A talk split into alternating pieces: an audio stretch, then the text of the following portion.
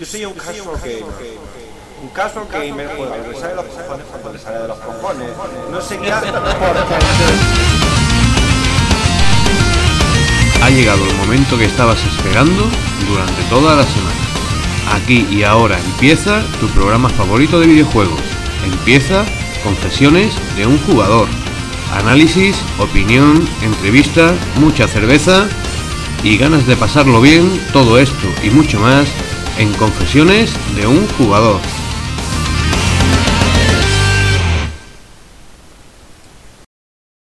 Está muy bueno. Guapo.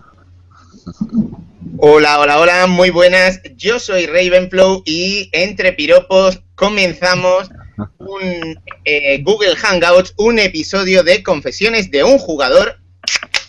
Y además lo empezamos como en los viejos tiempos, eh, acompañados de buenos amigos y mejor cerveza, o al revés, debería decir. Sí, claro. Como hemos Vaya dicho, yo soy Ravenflow, ahora mismo estoy emitiendo desde Murcia, pero me voy de viaje por España precisamente a hablar de videojuegos con dos grandes amigos.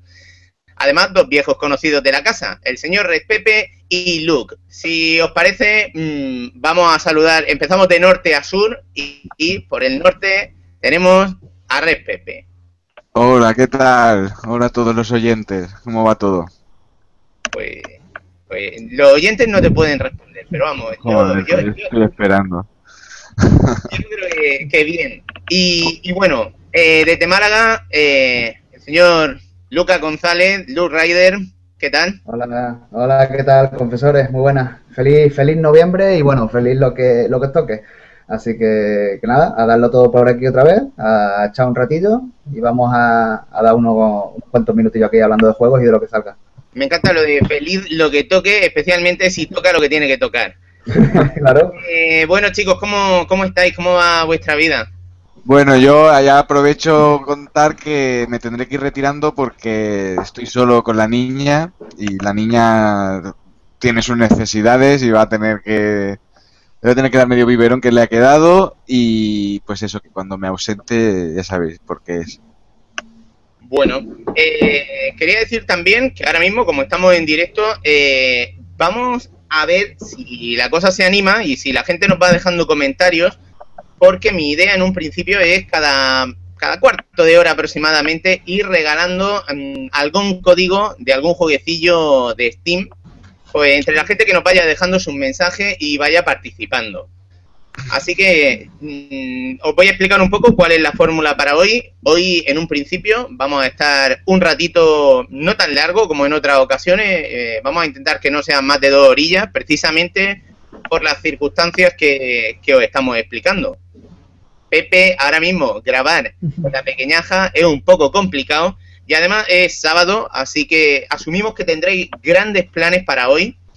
Así que eh, eh, nosotros vamos a ir al grano a hablar de videojuegos a nuestro estilo, es decir, bebiendo cerveza. Aquí tengo una Argus negra comprada en Lidl. Qué delicia. Ay, qué, oh, qué manjar. Qué, Qué lujo. Y bueno, precisamente me tomo esta porque tiene así un toque que recuerda un poquito a- a- precisamente al café, ¿no? A, a esas sensaciones tostaditas. Y claro, como me he tomado un café hace media hora, no era plan de irme en dirección opuesta, ¿no? Entonces, para ir calentando la tarde, lo que os digo, vamos a hablar de videojuegos tomando cerveza. ¿Vosotros os acompaña alguna cerveza o acompaña alguna rubia o morena por ahí o, o de momento os plantáis? Yo, Yo, mira. Mira lo que tengo yo. Yo me acompaña esto de momento. Eh, ¿Es cerveza blanca, Pepe? Es cerveza blanca de bebé, sí, es que emborracho a la niña. Así se queda más tranquilita y duerme mejor. Muy bien, muy bien. Y bueno, yo en mi caso no, porque, porque en mi caso lo, lo- lo malo que tenemos de que hacemos directo en YouTube es que ya no se puede ver que, que en realidad estamos viviendo Fanta. Entonces, claro, el postureo ya no... No puedo abrirme una Fanta aquí y hacerla pasar por cerveza, pero bueno. Está claro. Bueno, pues nada, si tiene que ser Fanta, que sea Fanta. En fin, Ya, bueno. eh, ¿habéis jugado a videojuegos este mes? Sí, sí, yo he jugado bastantes cosillas dentro de lo que me ha dado tiempo. Alguna, la mayoría no las he acabado, o sea, pero jugar he jugado. Bueno, y, y Lucas, ¿tú has jugado algún videojuego o qué? Yo, yo he jugado, además, lo- para bien o para mal, he jugado a, a todo lo que he jugado ha sido gratis. Entonces, de una forma u otra, todo lo que voy a hablar ahora se puede encontrar gratis. Así que, qué bien, ha sido partidas cortitas. Además, ahora estoy metido de lleno en el, en el máster que estaba cruzando y tal, o sea que no tengo tampoco mucho tiempo. Pero para estas partidas cortas sí. Y, y nada, vamos a hablar de ello. Bueno, yo hace poco eh, tuve la desgracia de, mientras que estaba corriendo, eh, eh, me hice un E15, así que he tenido que estar, no he podido salir a correr en las últimas semanas, las últimas dos, dos semanas y media más o menos, y claro, eso ha hecho que todo ese tiempo lo reinvierta en videojuegos. Y, y me he pasado unos cuantos juegos, ¿eh? Juegos de, de- de horas. Así que, pues mira, vamos a ir alternando entre triples A, indies y, y yo qué sé, vamos, vamos a hacer la, la ruleta confesora esta y más o menos en, en el tiempo que nosotros consideremos que va a ser hoy breve, eh, vamos a ir hablando de videojuegos. Mm, Ni siquiera van a ser eh, 15 segundos de gloria. Hoy va a ser la ruleta de la fortuna. que- ¿Quién quiere empezar? Yo no, yo no. Bueno, empiezo yo antes de que me antes de, me de que me corten, ¿qué empiezo? ¿Por algo triple A, algo mm, algo de est- estrategia o algo más casual? Vamos a empezar por lo suave, Pepe, que, Vale. que to- Pues todavía son las 5 de la tarde y pues empiezo por el, el Imbecimals. Ay, no, Invisimals. que es el, el- bueno, un juego que, como ya sabéis, es de un estudio español, aunque creo que están situados en Londres, pero son gente española, algún reportaje he visto hace tiempo. Y es como una versión occidental de Pokémon, eh, pero que aplica la realidad aumentada. Le está dando, bueno, le he dado unas cuantas horas, realmente el tutorial es tan largo que poco más del tutorial he hecho pero el tutorial es bastante largo. Y nada, es eh, un juego que se basa en ir capturando los Invisimals, que son unas criaturillas, hay un montón, hay rollo Pokémon, pero no es un, no es un RPG como Pokémon. Tú de vez en cuando te dicen, hay un Invisimal en tal lado, y con la cámara lo pones en el suelo y del suelo plop te aparece un- una criatura. En su momento, que fue cuando más éxito tuvo, salió para la PSP, yo no jugué, pero iba con una cámara y tenías que meter las tarjetitas de, de realidad aumentada. Ahora ya como la Vita viene con la cámara, pues no hace falta introducir el periférico, pero sí que es verdad que está muy bien que no necesitas las tarjetas de realidad aumentada, aunque te vienen con la Vita, podrían haberla usado, pero no. Te pide un suelo colorido, entonces tú lo pones y plan, te sale el, el bichito y para y tienes que pescarlo. Tiene un modo historia que es muy gracioso. a ver, es un juego para. es, es bastante infantil. Pero el modo historia está bien porque son escenas de, de vídeo, pero con hechos con, eh, con actores reales. Entonces te va explicando una historia de unos cazadores que les invaden un. O sea, que tienen como una base y les invaden como la competencia. Entonces tú tienes que ir ganando a varios a varias de estas criaturas. Eh, y está gracioso lo de que sea con actores reales. Yo- si fuera chaval me, me, me gustaría mucho. Incluso creo que es más accesible para, para chavales de lo que es Pokémon. Porque yo, bueno, explico una, una anécdota rápida. eh, un- el hijo de una prima de Ana, eh, por primera vez entró en el mundo de los videojuegos, le regalaron una 3DS, tiene 6 años. Y les lo regalaron con Pokémon. Claro, el chaval no sabía leer, no, no tenía ni, ni idea de jugar, no tenía ningún sentido. Pero en cambio este no, porque como todo es- eh, está doblado al, al castellano, un castellano perfecto, ya que lo hace gente española, pues está bien que esté doblado. Claro. Y entonces es muy accesible, además porque los combates no son, no son por turnos, son a tiempo real. Cada botón es una habilidad del Invisimal y tú ya lo puedes ir moviendo y según le das, eh, o sea, cada ataque eh, te gasta mm, energía, pero tú los mueves en tiempo real. eh, puede ser combate de uno contra uno, de dos contra dos, dentro de, de un ring. Y un poco así va subiéndoles el nivel. En eso sí que tiene elementos de rol, porque va subiendo nivel y tal. Y, pero sin tener, o al menos yo no he llegado aún, he echado bastante horas, eh, sin tener un mundo abierto, sino que van sucediéndose eh, escenas de vídeo con un argumento y según va pasando puede vas luchando. También hay torneos y varias varios modos para mejorar el, el Invisimal. Entonces, mm, bueno, como lo vamos a hacer rápido, ya, ya acabo y, me, me ha gustado, pero es un juego para pues para bueno un público más de, de menor edad que la mía. Esto Sí. se llama Invisimals La Alianza, ¿verdad? La alianza es, creo que sí, ahí ahora has pillado, ¿eh?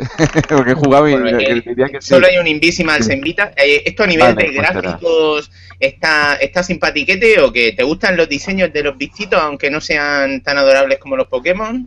Sí, está bastante bien los diseños. Se parece bastante al diseño de los Pokémon. No sé si, porque no he llegado, no sé si luego puedes mm, subirlos y se vuelven más, más cachas o algo así, que suele pasar de a cierto nivel se hacen una metamorfosis, pero está muy bien. Y las escenas de vídeo que, que están muy bien rodadas, realmente parece una serie Disney Channel, así con los con adolescentes y muchos colores, pero se intercalan también con, con gráficos de vídeo. O sea que, que bastante bien. Sí, Bueno. sí, me gusta el diseño y los gráficos también. Bueno, pues eh, escuchamos por ahí a la pequeña. Sí, sí. Ya nos ha avisado Red Pepe que ha decidido ponerse hoy a grabar y está solo en casa con la peque. Es que En la mami se acaba de ir a una boda y claro, no, no tenía otra. Si en algún momento te tienes que levantar, Pepe, con toda la confianza te levanta. Igual con- que con esa misma confianza le vamos a decir a nuestros queridos oyentes que cada cuarto de hora que estemos por aquí grabando, vamos a sortear algún jueguecito entre todas las personas que nos vayan dejando sus comentarios. Ya, sobre, ya sea sobre Invisimals, sobre cerveza recomendada o sobre lo que le, apetezca. Si os parece, chicos, eh, incluso antes de seguir comentando nada más, vamos a ver qué nos, de- qué nos va diciendo la gente en, en nuestro canal de YouTube, en, aquí en este directo. Y mirad, por ejemplo, eh, Noé Cata dice que es muy guay. Eh, Sami San, nuestro amigo Sami San, San desde Jaén, nos dice al ataque. Eh, dice que se ha caído algún juego en la rebaja de Good Old Games que ha habido esta semana y de paso que disfrutemos la cerveza, que así los videojuegos se, se disfrutan más. Eh, por vuestra parte, ¿ha caído algún juego de Good Old Games? No, por la, por la- yo es que estoy tan desconectado que ni, ni me he enterado de que había de re- rebaja de, de Google Games. Yo que tampoco, no, y tampoco me meto mucho en, en este sitio que decís, no lo tengo muy de la mano entonces. Bueno, eh, hace poco eh, han hecho rebaja así toda la semana y de hecho si te metías eh, a la página logueado a mirar esas rebajas durante siete días seguidos te acababan regalando The Witcher 2.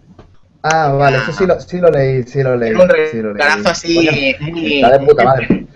Pero el de Witcher 2, el de yo Witcher por- 2 se ha encontrado barato alguna vez, pero... Hmm. Lo gratis ya en la Gratis, coño. yo, yo es que ya lo tengo, entonces tampoco me. Ya hace Claro. mucho que me lo parece. Pero Nada, bien, bien. yo no he picado, aunque sí que reconozco que veo interesante que hayan recuperado el catálogo de aventuras gráficas clásicas de, de LucasArts y títulos de LucasArts, que siempre hay un incentivo interesante. De la gente que ha comentado, pues, pues mira, eh, a ver, Luke, métete en www.random.org y, Don.org. y vamos a regalar un jueguecito. Tenemos que han posteado tres personas, así que vamos a poner del 1 al 3. Del y 1 el que al salga. 3. No, no, no puedo engañar y decir que soy yo, ¿no? Vale. No. Vale, eh, te digo un número, ¿vale? Venga. Es el número, el número 1. El número 1, pues Chakei 3 se ha llevado un jueguecillo para Steam, en concreto el Time Rifters, del que hace poco sus creadores nos pasaron 10 claves para que utilizásemos en sorteos y giveaways. Así que me parece que no será eh, el último Time Rifters que demos hoy. Luego al final del programa eh, que me lo pidan por privado. Pero bueno, eh, entonces Pepe, este Invisimals, ¿a Sí. ti te ha costado ponerte como un adulto a, a jugarlo ahora o qué? Sí, te ha tenido su gracia porque además te tienes que ir levantando para buscar para buscar a los Invisimals. nunca había jugado, que yo recuerde, un juego con realidad aumentada. De vez en cuando hay, tiene muchos mini- minijuegos, de, a lo mejor te pones así con la Vita, eh, vas viendo la pared y te van apareciendo bichos y tienes que ir disparándoles.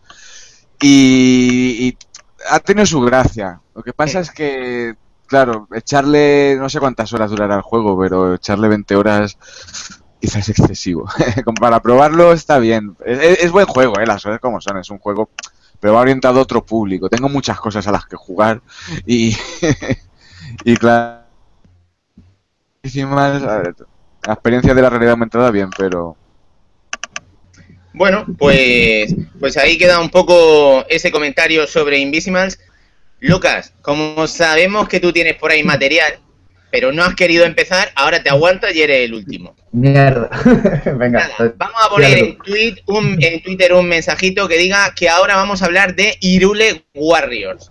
oh, venga, Invito coño. a la gente a que nos deje sus comentarios y participen en el sorteo de juegos de Steam, porque dentro de un ratito vamos, cuando terminemos de hablar de este juego, pues podemos dar otro juego, el que sea. Ahora después miramos a ver qué tenemos por ahí en nuestro cajón de los regalos.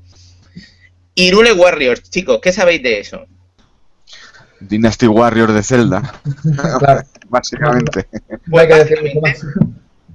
Hay, hay un género que es muy popular eh, en Japón, en tierras niponas, que son los Musou. Los Musou eh, es el tipo de juego a los Dynasty Warriors.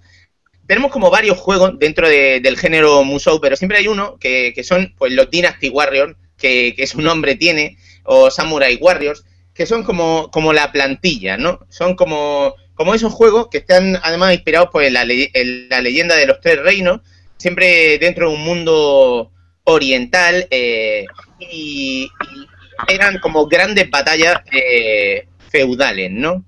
Al mismo tiempo, eh, los avances que van haciendo en el motor, pues sean mayores o menores, se van trasladando a veces a otras franquicias. Entonces se ha hecho uno de Gundam, se ha hecho uno de los Caballeros del Zodiaco, se ha hecho uno de One Piece y mm, hará un tiempo pues se anunció que se iba a hacer uno de Zelda.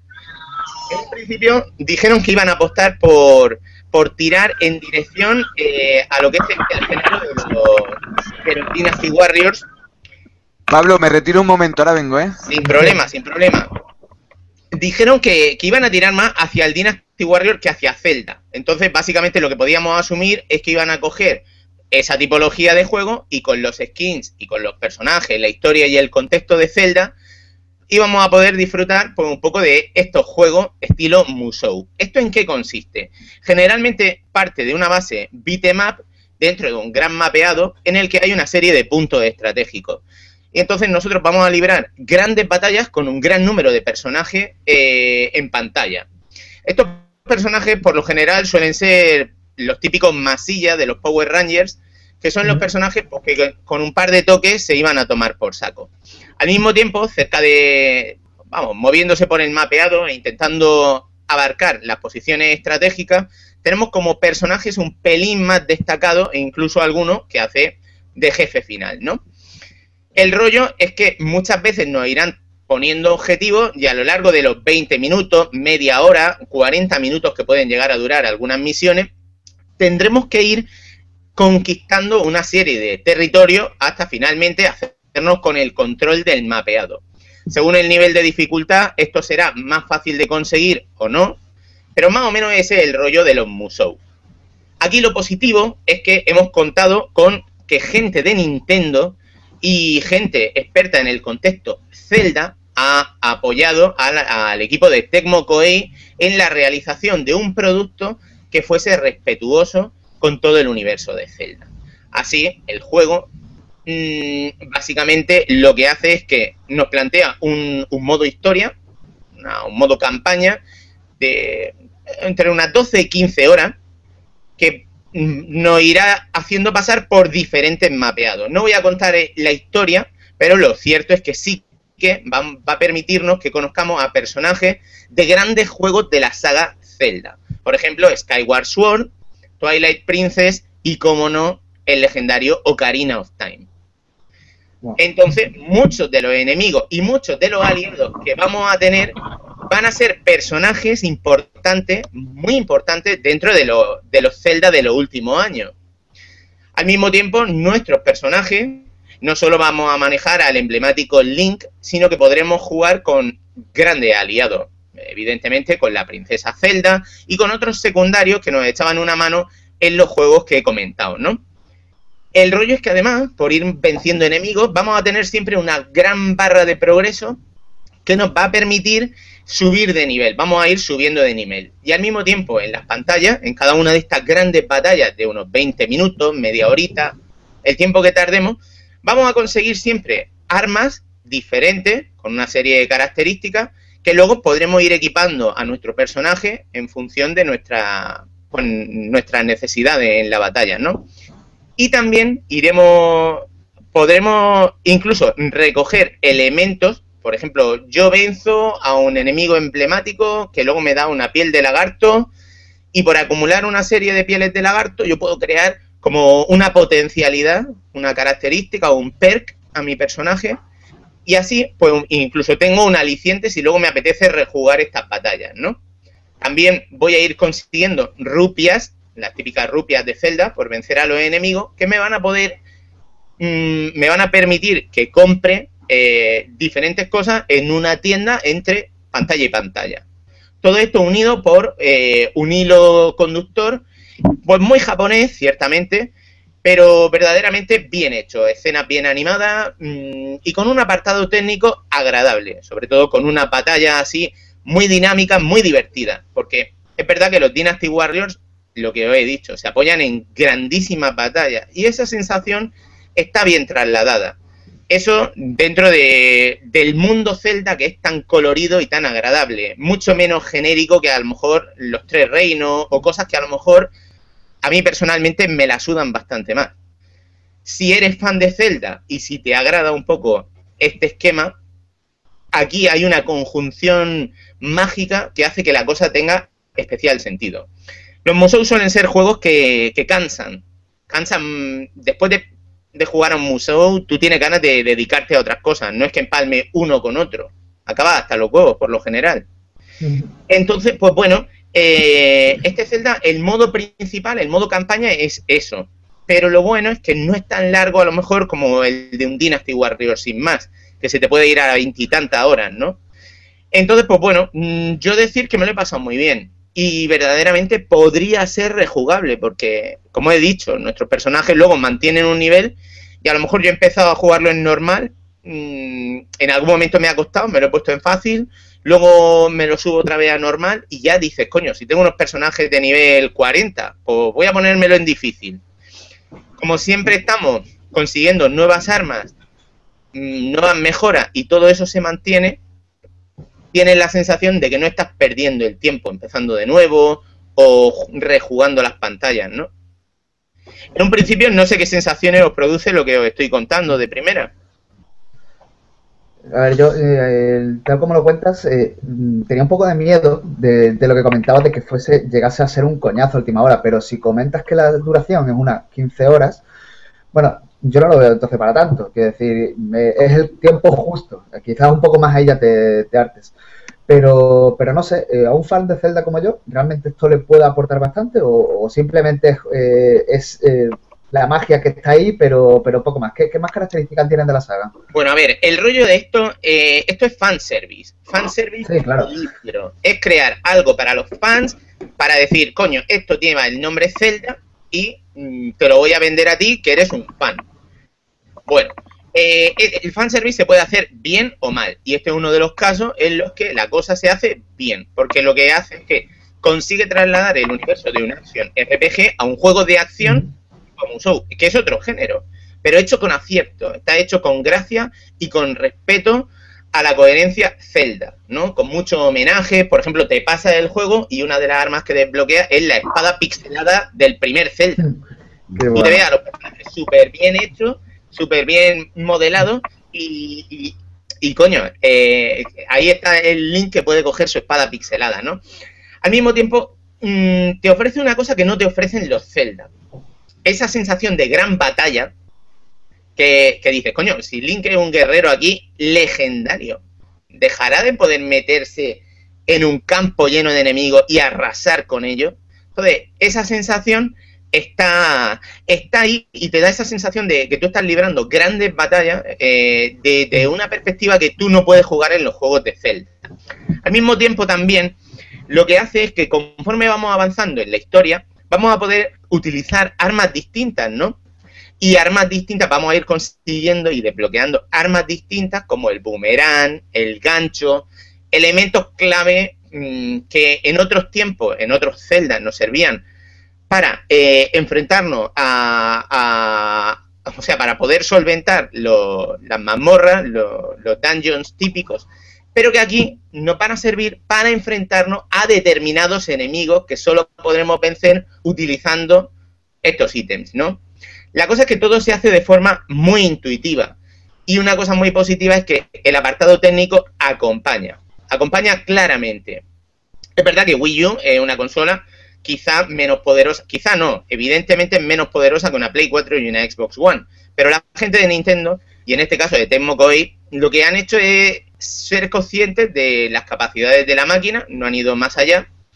Y es verdad que en algún momento que haya muchísimos enemigos, la consola podría empezar a tironear, pero no es el caso. Eso está bien resuelto.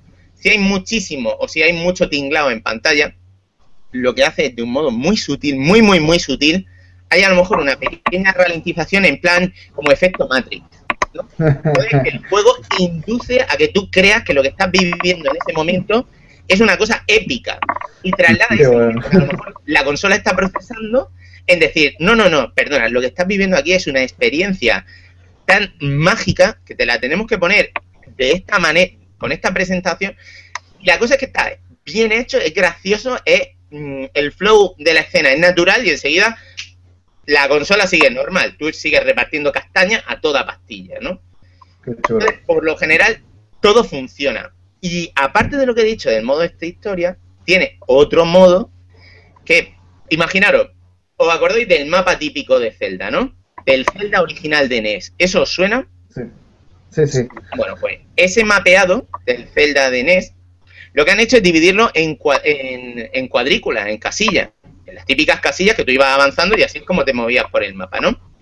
En cada una de esas casillas nos han planteado un modo de juego en el que en cada una hay como una prueba. Una prueba, por ejemplo, vence a todos los enemigos de este mapa en, 10 minutos.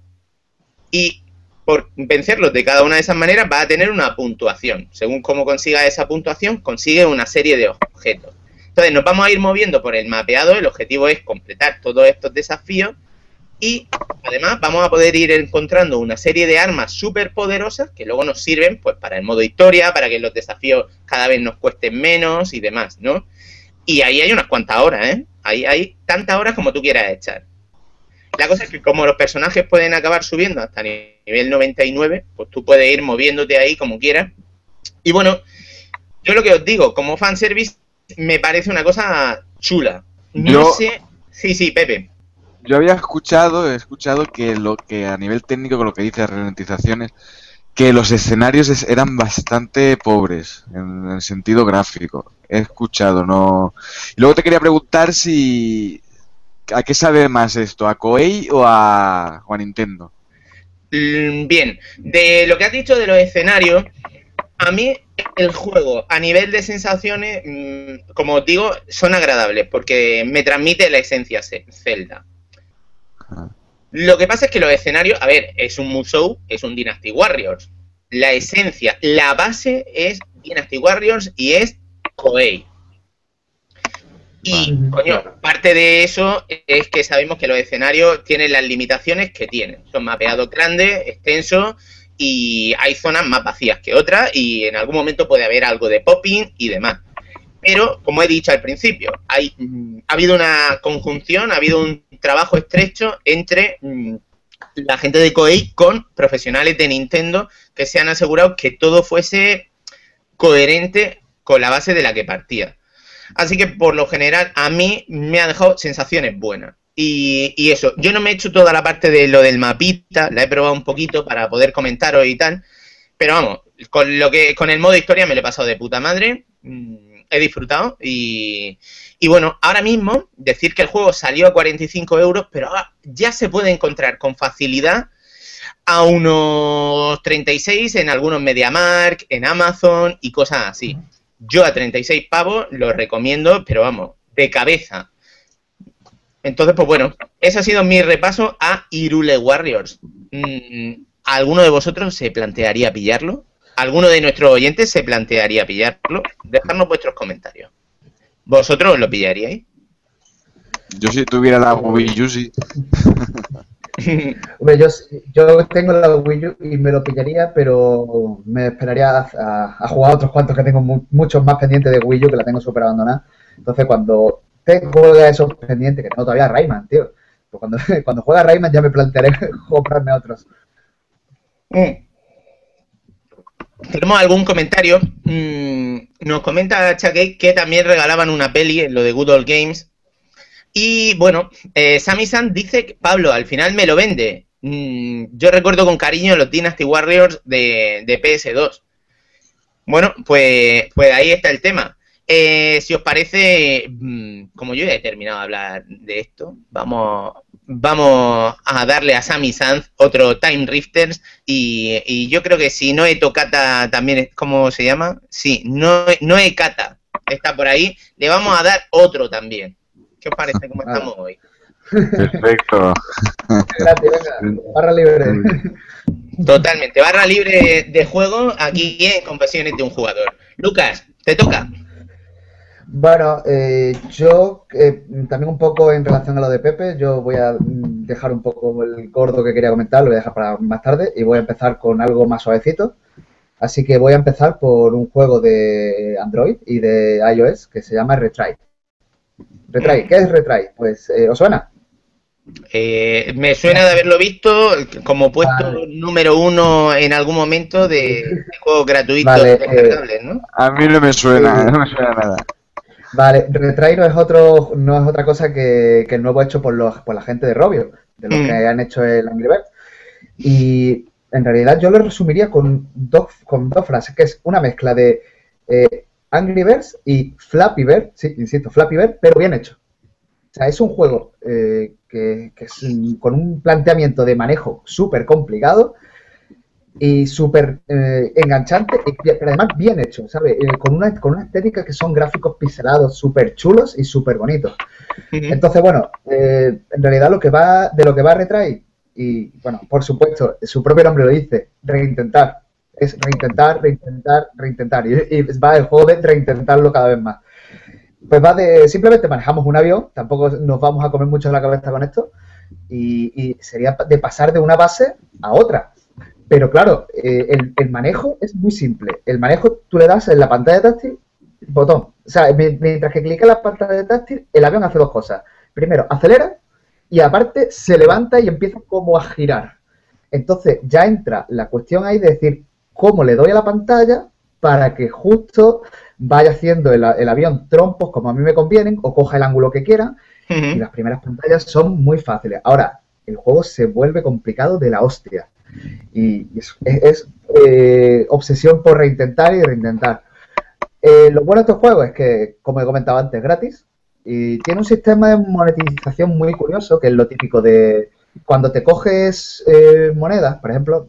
O sea, en principio tú vas avanzando y, vas, y puedes, cogiendo, puedes ir cogiendo monedas y vas por un camino alternativo, que es por supuesto más complicado y las monedas te sirven para desbloquear checkpoints. Entonces tú imagínate que en la pantalla entera tienes pues un- la primera base y la última, pero tienes tres checkpoints eh, por medio. Y claro, si quieres desbloquear, un checkpoint, pues pagas unas monedas que son de las que te has cogido o, pagas, o, o comprarlas. O una cosa muy curiosa que no sé si, lo vi- si está en más juegos, pero yo la primera vez que lo veo es, es desbloquear un checkpoint. En vez de pagar una moneda, pagas viendo un vídeo de publicidad. Con lo cual, mira, entonces, eh, es un juego que, que yo lo recomiendo porque en realidad, a, mí, a mí ya sabéis que los juegos difíciles y tal me ponen súper cachondo. Entonces, eh, si os mola este, este, este tipo de juegos, pues, pues adelante con él. Y, y yo que sé, además es un juego que no necesitas pagar nada para que sea divertido. No es como el típico de pay to win, ni, no, es un juego súper entretenido y con lo que con lo que te da gratis te vale. Y ya está, no sé. no- no- Y, Luke, ¿Qué anuncios te ponen A- al público español? ¿Qué anuncios nos ponen? ¿Nos sale el tío de la lotería ahí contándonos Tío, su ¿te vida o qué? ¿Te, te quieres creer que todavía no he visto el anuncio? no lo he visto. Pero eso No, es porque que- tú eres muy bueno con los juegos difíciles, ¿no? No, pero eh, los típicos anuncios realmente son eh, anuncios de juegos, de Clash of Clans, por ejemplo, de, de juegos que todo el mundo conocemos. Incluso es súper curioso porque me, me- me salían eh, anuncios de juegos de iOS y yo tengo Android y digo, tío, no, no te lo voy a comprar. No te lo puedo comprar. Bueno, mientras que no te salgan anuncios vale. de esos típicos de no pague usted más por cámaras de sexo online y dices, ¿cómo? No, por favor. Oye, bueno, me responde un poco la pregunta que te iba a hacer. ¿Está para iOS? Yo creo que sí, eh, yo creo que sí, la verdad. No, no lo he comprado, pero yo diría que sí. Una Eh, cosa de rubio, de cajón que ¿cómo sí. no va a estar? Vale, Claro. vale. Eh, espérate, te lo que sí. Porque como no tengo Android, digo, para descargármelo en el Claro, móvil o sí, en la... No, no, sí, sí, Retalay está también en iOS. Vale, vale. eh, lo que pasa es que eso, lo, lo- lo malo que tiene es que a- al ser tan difícil, yo no me he llegado, no me lo he llegado a pasar, me he llegado, no sé, son 30 pantallas y tal, y son muy chulas y todo eso, pero es que llega un momento que es que no puedo, no puedo. Otra cosa es la típica puntuación de estos juegos que te cogen eh, la pantalla, ganas, puedes ganar tres estrellas como máximo, típica de mm, Angry Birds y todos los juegos de móviles. Una estrella la consigues eh, llegando simplemente a la base, Sí. otra la consigues eh, reintentando el juego con el, el nivel una serie de veces máximo. O sea, Ujú. por ejemplo, reintenta este nivel máximo tres veces. Y la otra es intenta hacerlo con la menor distancia posible, porque en realidad eh, llega un momento que, que es muy fácil hacer piruetas para avanzar según qué cosa, Ujú. y, y- y el juego te penaliza eso eh, si la usas demasiado quitándote estrellas. Ah, vale, vale. Y de este juego comentar poco más, realmente no, no tiene mucho. No sé si tendréis alguna pregunta más o pasamos a otra cosa. No me han entrado muchas ganas de jugarlo. Ya lo descargaré. Parece, Vale, parece vale. divertido, desde luego. Es gratis. Ah, pues, pues le echaremos un ojo Vale. más sabiendo que, que- que no nos van a estafar por, por jugarlo y eso, que muchas veces ya de los juegos gratuitos es que directamente ni los miro en el móvil precisamente porque digo, coño, si todos quieren mi dinero. Sí. No, Mm. pero para este juego precisamente algo, algo positivo es que se puede jugar perfectamente sin pagar ni un duro. Ujú. Mirad, en los comentarios nos, nos comenta Chakey que se ve que se, le ha molado lo del rollo este de, del, Irule Warriors y nos, nos comenta que si se prevén ofertas relacionadas con Wii U este Black Friday. Dice, hace no demasiado bien algunos Carrefour que estaba eh, a 99 euros la Wii U, pero no estaba confirmado. A ver, esto ocurrió en un Carrefour de Tenerife. eh, esta oferta se, se filtró en el otro lado.net, en los foros. Y, y bueno, eh, parece ser que ha sido una cosa esporádica. Me contó hace poco un amigo, el señor Rosa, que mm, le sonaba que también habían mencionado que se había encontrado en el- la zona outlet de, de un Carrefour en Murcia. Por lo demás, sin embargo, lo que sí que te puedo decir, Wii U mm, en Carrefour, si buscas bien en, los- en tus Carrefour cercanos, puede ser que la encuentres en torno a 200, con algunos de los packs mm, de Nintendo Land. Hace poco el pack ese Zombie U, que llevaba también el mando, el controller, pero ha estado en torno a ese precio, en algunos incluso a 180. Eso es lo más barato que a mí me suena que se pueda conseguir hoy en día de normal. De hecho, el señor Rosa hace poco se la compró precisamente aprovechando esta oferta. ¿Tú, Luke, estás contento con tu Wii U? Eh, pues si la usara más estaría más contento. no, es que realmente no tengo tiempo. No tengo tiempo. Tengo buenos juegos para, para Wii U. Sigo diciendo que tengo el Rayman. Tengo unos cuantos ahí pendientes que todavía no me lo he comprado, pero lo quiero jugar. El Donkey Kong, el Hyrule. Pero es que eh, ahora mismo entre PC, Vita y, y poco tiempo que tengo no, no le saco partido. Pero yo, yo considero que es una buena máquina y lo que te ofrece, lo que pasa es que, claro, eh, el precio que tiene normalmente sí que se queda un poco caro. Pero si la pilláis en oferta, como lo que, como lo que ha comentado el señor Rosa, pues adelante. Eh, ahora es buen momento para buenas ofertas. De hecho, coño, en Xbox One yo he estado estos días tonteando con la idea de pillarla, aunque no la necesito, evidentemente. Pero ha salido un, ban- un paquete de la hostia, que es Assassin's Creed Black Flag, Assassin's Creed Unity, Rayman eh, y eh, GTA V a 400 pavos. Coño. Madre mía. que es un paquete bueno y además se ha podido comprar Joder. descuento y algunos han conseguido pillarla a 3.50. A 3.50 con esos juegos. Madre mía. Sí. Qué chulo. ¿En serio? Joder. Casi que te sale más barato que comprar los juegos por separado. Por eso, por eso, justo hoy me he comprado yo el GTA V para Play 4 y todavía lo tengo sin abrir y estoy ahí como con remordimiento, en plan, uff. No, hombre, no, que te lo vas a pasar bien. ¿Has jugado al de, al de Play 3? Eh, No no, no. Precisamente Ah. he sido fuerte y un año sin jugar al de Play 3 porque quería jugarlo en Play 4. Pues has hecho muy bien. O empecé, empecé. En PC, mi PC es competente con ciertos juegos, pero sin embargo ya están, están mal optimiz- optimizados los GTA de salida en PC, ¿eh? Sí, suele pasar. a no ser que tengan la gráfica de Red Pepe. Claro. Entonces Bueno, ya. Yo lo intentaré, lo intentaré a ver qué tal. Muy bien, pues hablando de Pepe, Sí. ¿qué más cositas has jugado? Bueno, voy a ir a, a uno que este que era muy esperado. Es el Sid Meier's Beyond Earth. Ah. Eh, sí, muy, eh, que yo siempre he jugado mucho a Civilization con los amigos, con solo. eh, sobre todo siempre lo he explicado aquí porque tiene un modo que es el, el modo Hot Seat que lo convierte prácticamente pues en un juego de mesa para jugar con más gente, con cuantos queráis. No hay límite de jugadores. Como es por turnos, te vas cambiando con unos con otros. Y bueno, ya llevábamos mucho tiempo con, con Civilization 5, han salido dos expansiones y pues normalmente siempre hay dos expansiones y, y, el- la y luego sale como algo que cambie el sistema. En el 4 al final sacaron, que- aunque es, aquello era expansión, el, el- el Colonization. Y ahora pues ha tocado Billionaire, que es el sucesor espiritual del Alpha Centauri de su día. Es el, Exactamente. El Civilization, pues el Civilization llega un momento que acaban las tecnologías y es que envías un- una nave, envías una nave Alpha Centauri, ahora, y entonces pues esto es como del rollo, vale, ya hemos salido de la Tierra, hemos avanzado tecnológicamente, vamos a colonizar un planeta nuevo y en eso se, vaya, se basa Beyond Earth. Eh, elegimos qué civilización queremos, las civilizaciones no son no son reales, son la Confederación Panasiática, la hay una que es eh, no sé qué franco-ibérica, o sea, como intuyendo que es una alianza entre Francia y España. Eso Eh, nunca va a pasar. Sí, es complicado, no creo que los franceses quieran. Eh, luego los hay los eslavos, los hay creo que algunas corporaciones y tal, o sea que no, no os esperéis que podéis pillar cualquier país real. Ujú. Entonces el juego empieza que tienes que elegir civilización y luego una serie de, de ventajas, lo cual ya le da más variedad a la hora de elegir qué, civilización llevamos.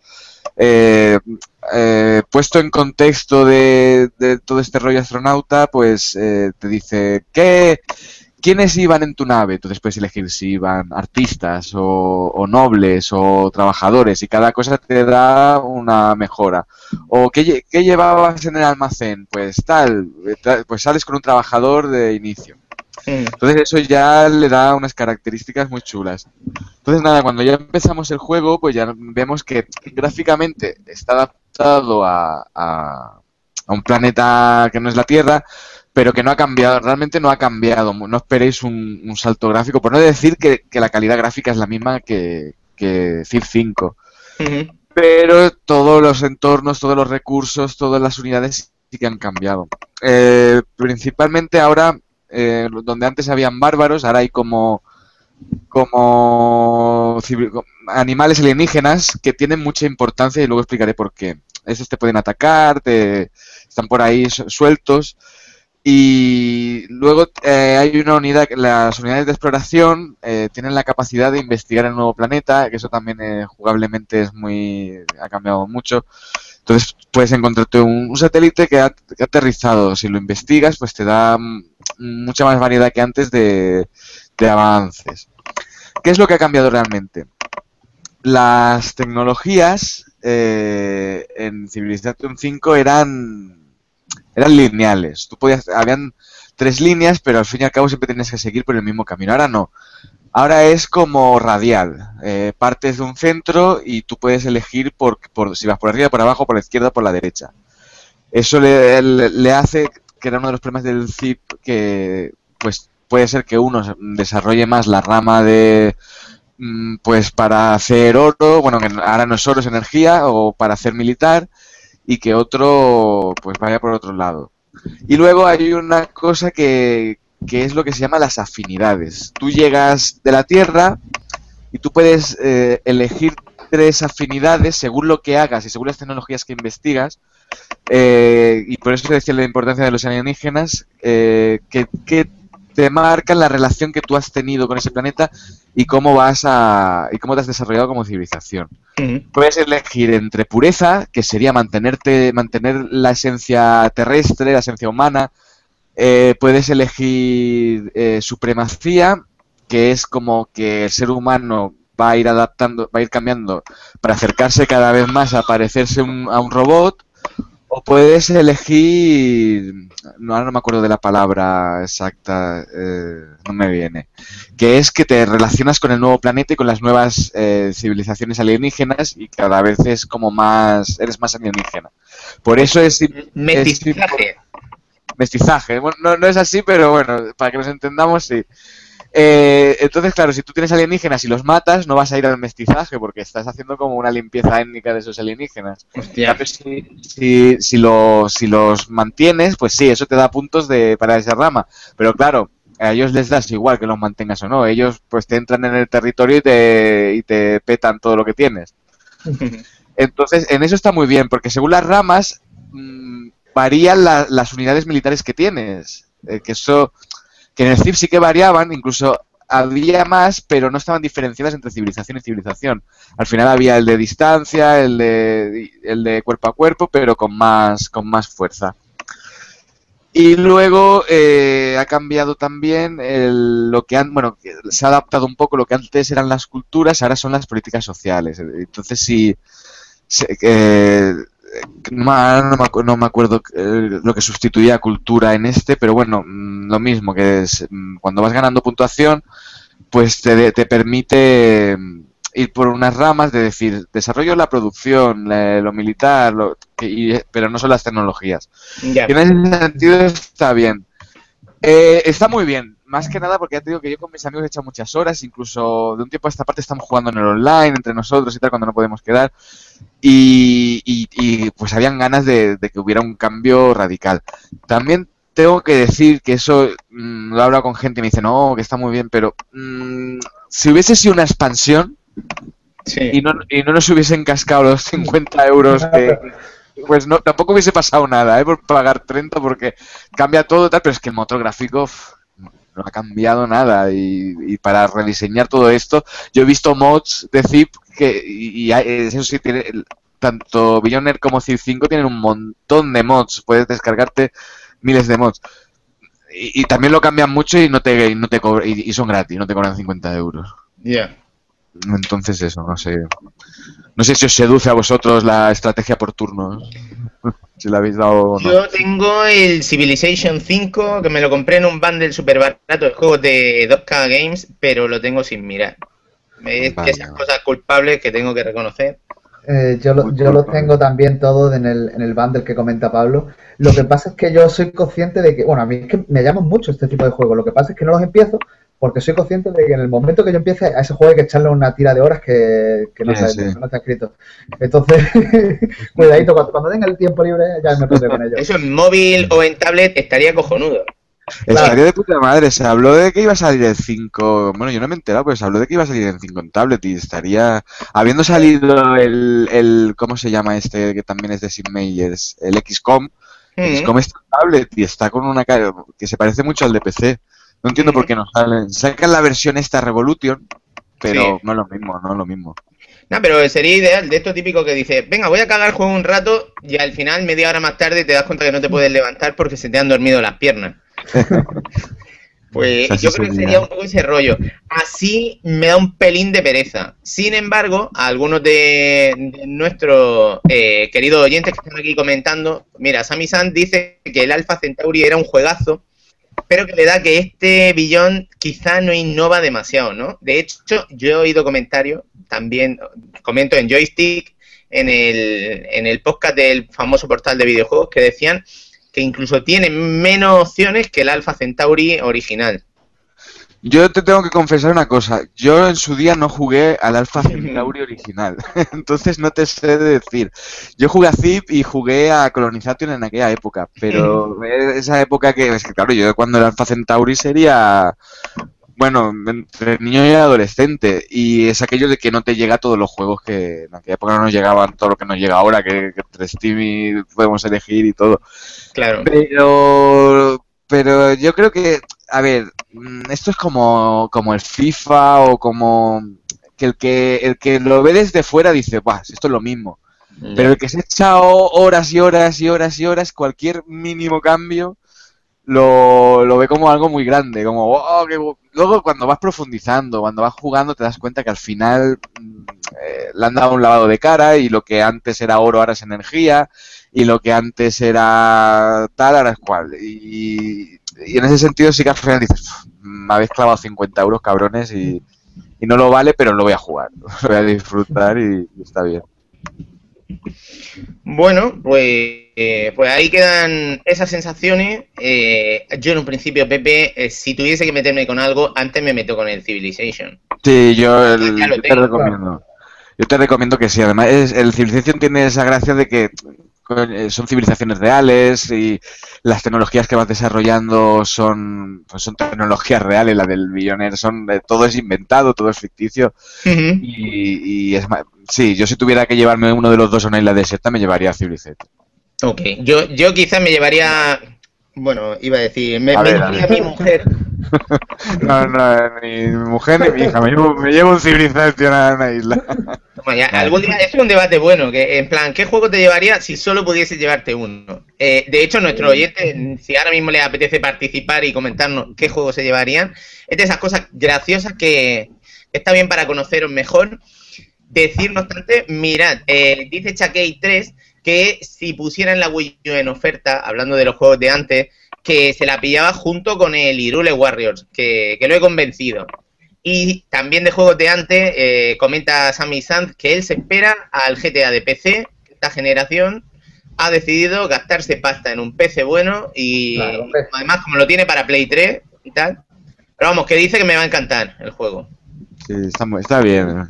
De hecho, me he comprado ese y el de lucha libre. He probado un poco el de lucha libre y digo, mierda, tenía que haber empezado por el otro. ¿No te ha gustado el de lucha libre? ¿No te ha dado Solo he jugado un combate, han cambiado algunas cosas y no sé yo cómo está la cosa. Eh, mi querida productora me acerca eh, refuerzo, muchísimas gracias. Tenemos, mirad lo que tenemos por aquí. Vamos a ver, cerveza grana. Esto ¿Cómo es es? una cerveza artesanal natural elaborada en Murcia con la mejor malta de cebada, en su variedad tostada. Es lo Joder, que voy a degustar ahora a vuestra salud. ¿Qué nivel llevas? Es lo que hay. Eh, pero bueno, mm, para el juego del que voy a hablar ahora, de hecho voy a hablar rápidamente, no voy a extenderme tanto como con Irule Warriors. Voy a hablar de juegos de brujas. Mm, Cuéntame De. Fi- de Final 8, no me digan más. No, no, voy a hablar de, de juegos de Wii U, de dos juegos de Wii U protagonizados por una bruja. Mm, Estoy hablando, yo- si os parece, voy a empezar por el primero. Ajá, vale. Voy a hablar de. Bayonetta 1. Ole. Y este, mm, Sabéis que hace poco ha salido uno de los contendientes fuertes a juego del año, que es Bayonetta 2. Y han sacado un paquetito en el que, además, pagando un poquitín más, unos 10 euros más de, sobre el precio original, nos podíamos llevar una versión definitiva del Bayonetta original. Bayonetta es un título que tiene unos 4 o 5 años, un hack and slash, eh, con, con el sello ese Platinum Games eh, loco y extremo. Eh, y bueno, pues es un juego, mm, un hack and slash muy oriental, con unos enemigos así también muy, muy particulares, ¿no? Algo que también se ha extrapolado a la segunda parte. La cosa es que han conseguido eh, de Bayonetta 2, mm, de momento me reservo, ¿vale? Empezamos, estamos con el 1 ahora.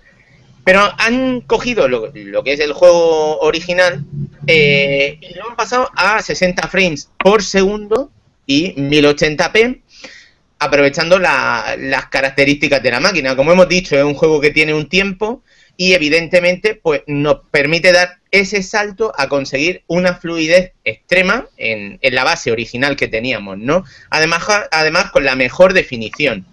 Claro, esto nos lleva a conseguir la edición definitiva. Este título de salida salió en Xbox 360, también en Play 3. Lo que pasa es que la versión de Xbox 360 era la buena.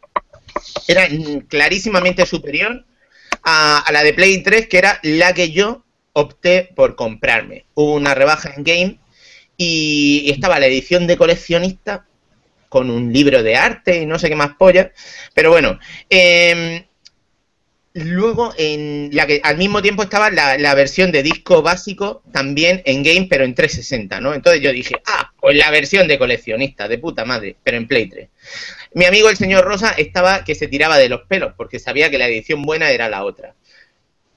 Da igual, yo en su día me lo puse, me jugué una pantalla y nunca volví a jugarlo. No sé por qué. Igual que, yo. Las circunstancias, chicos, no sé qué pasó. Fueron 20 pavos y a la basura. Yo me lo pasé para 360. Pues, pues la historia es que eh, yo nunca me lo pasé, era como una chinita, una espinita que tenía ahí, y ahora mismo, pues sabiendo encima que tenía la versión mala y que por lo que sea me lo había dejado, era como un juego maldito, era como, wow, mm, esas cosas que te quedan la, espinita clavada, ¿no? De esto, ¿por qué se ha quedado eso ahí? Bueno, eh, hace poco el señor Rosa se compró este pack y me dijo, mira, yo ya me paso el 1, no lo voy a jugar, mm, si quieres le echas tú un ojo y me lo llevo un día a mi casa. Coincidió con el E15 que os he comentado que me hice. Así que lo enganché un fin de semana. Yo creo que le metí tres horas un día, cuatro horas el, siguiente y unas cuatro el siguiente día y me lo pasé en tres días. Ya no. Y, ya puedo decir que me he pasado Bayonetta en su versión definitiva. Eh, cosas chulas de esta versión, de esta edición especial, es que además podemos elegir mm, no solo jugar con el traje ese super sexy de Bayonetta, sino que además podemos ponerle trajecitos de personajes de Nintendo. Tenemos le podemos disfrazar con el traje de la princesa Peach, con el traje de la otra princesa, es Daisy, la de Luigi, o la, la Daisy. Luego hay un trajecillo que es rollo Metroid y otro rollo Link. es como un guiñito, un guiño a, todo ese rollo del mundo Nintendo, ¿no?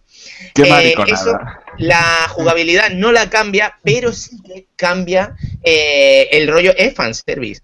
Eh, Cambia eh, los skins y las cosas que recogemos. Por ejemplo, los típicos orbes de bayoneta se convierten aquí, si llevamos a Link, en rupias. O si, si llevamos a Mario, en las típicas monedas esas de Super Mario. Y al cogerlo, hacemos el típico sonido, o sea, hacen el típico sonido de la moneda de Mario o de las rupias de, del Zelda le da un toquecillo, no te saca de lo que es el juego porque tú, si eres capaz de disociar mínimamente, pero mola, mola un montón. Además, incluso, de Zelda, vaya sexy, la, de Link, vaya mm, sexy la tía. Decía Lucas. No digo que además supongo que es opcional, que no tienes por qué jugar. Absolutamente opcional, si no, tú investigas ahí un poquillo.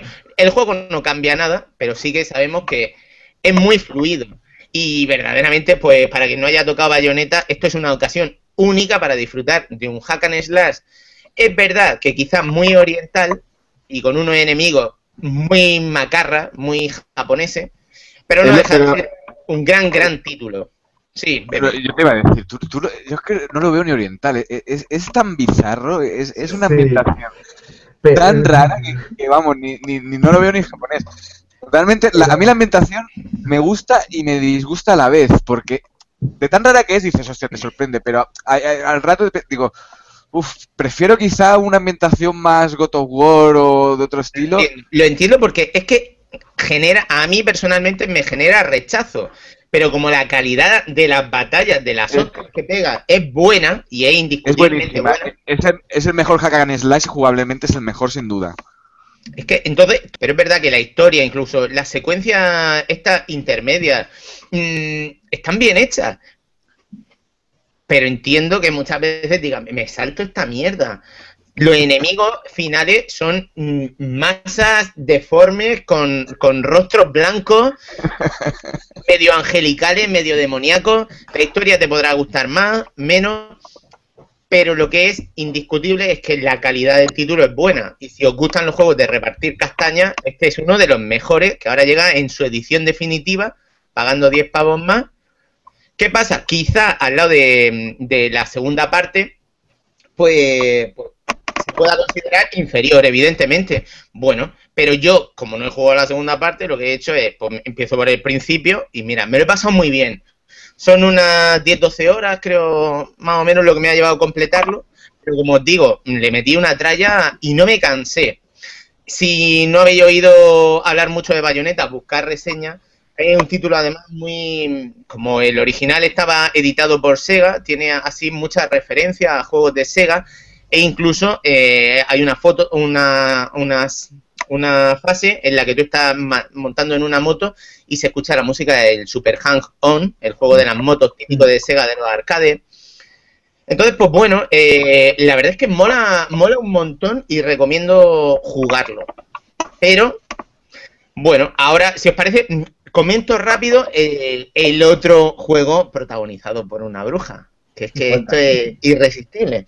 Mira, antes de eso, me apetece hacer mm, comentaros una cosa. El otro día vi un, una de estas recopilaciones de fotos divertidas que hay en internet. De esas de, de animalitos, ¿no? Entonces, esto era como un monográfico sobre mm, perritos culpables. Perros Ah, culpables a los que les habían puesto una nota con lo que habían hecho, ¿no? Sí. Bueno, pues había uno, había, había 36 imágenes y uno era un perro, le, le habían puesto la nota, yo me meo en mi hermano cada semana. Y, al lado estaba el hermano y, y llevaba una nota que ponía, yo soy el hermano. Bien. Bayonetta, eh, lo que acabo de hablar es el juego, mm, digamos que sería el que se mea en el hermano, que es de lo que voy a hablar ahora, que no es Bayonetta 2, Ajá. un juego que se llama Rock Zombie. Y ya ha salido esta semana para la Nintendo eShop y que he tenido la desgracia de jugar eh, en, en Wii U. Un juego que ha salido también para Steam a 7 pavos y creo que en la Nintendo eShop vale 8 o algo así. Eh, a vosotros os gustan los juegos and slash más o menos, ¿no? ¿A quién no le gusta repartir castañas manejando una bruja? A, a mí me gusta Hack and Slash. Bueno, si La hubiese premisa- jugado a este, no, si este fuese el único juego hack and slash que hubieseis probado en vuestra vida, yo creo que no os gustaría. De hecho, lo odiaríais. A ver, vosotros habéis tocado un juego. Lo que pasa es que no es tan hack and slash como up, lo que estoy hablando. Aquí no hay espaditas ni Mm. nada. Eh, aquí hay una guitarra. Y una guitarra, además de esa, indestructible. Si Jimi Hendrix se hubiese sabido de la existencia de esta guitarra, eh, vamos, eh, se, la hubiese comprado y, y hubiese ahorrado miles de millones, ¿no? Bueno, el rollo, esto es una fuerza de tres brujas que eh, se dedican a la- al mundo de la música y también a combatir con demonios y zombies. Hay una plaga zombie en la Tierra y se tienen que enfrentar a ello a lo largo de 21 fases. De lo más Madre. Suena Incluyendo, incluyendo, cágate lorito, también una fase montada en moto. Bien, bien. La cosa es que tú te coges a una de estas tipas y pues vas pasándote pantallas que duran unos 5, 10 minutos. A vosotros os suena un juego que se llama. De hecho, mientras que estoy hablando, quiero que busquéis todo. eh, em, Rock Zombie. Y os saldrá Rock Zombie. Buscáis un poquito más imágenes. Ponéis, por ejemplo, Rock Zombie Wii U. Y vais mirando las imágenes. Porque no tienen desperdicio. Os recuerdo que este es el hermano en el que se mean. Eh, ¿A vosotros os suena un juego de finales de, de los 90 que se llama Fighting Force?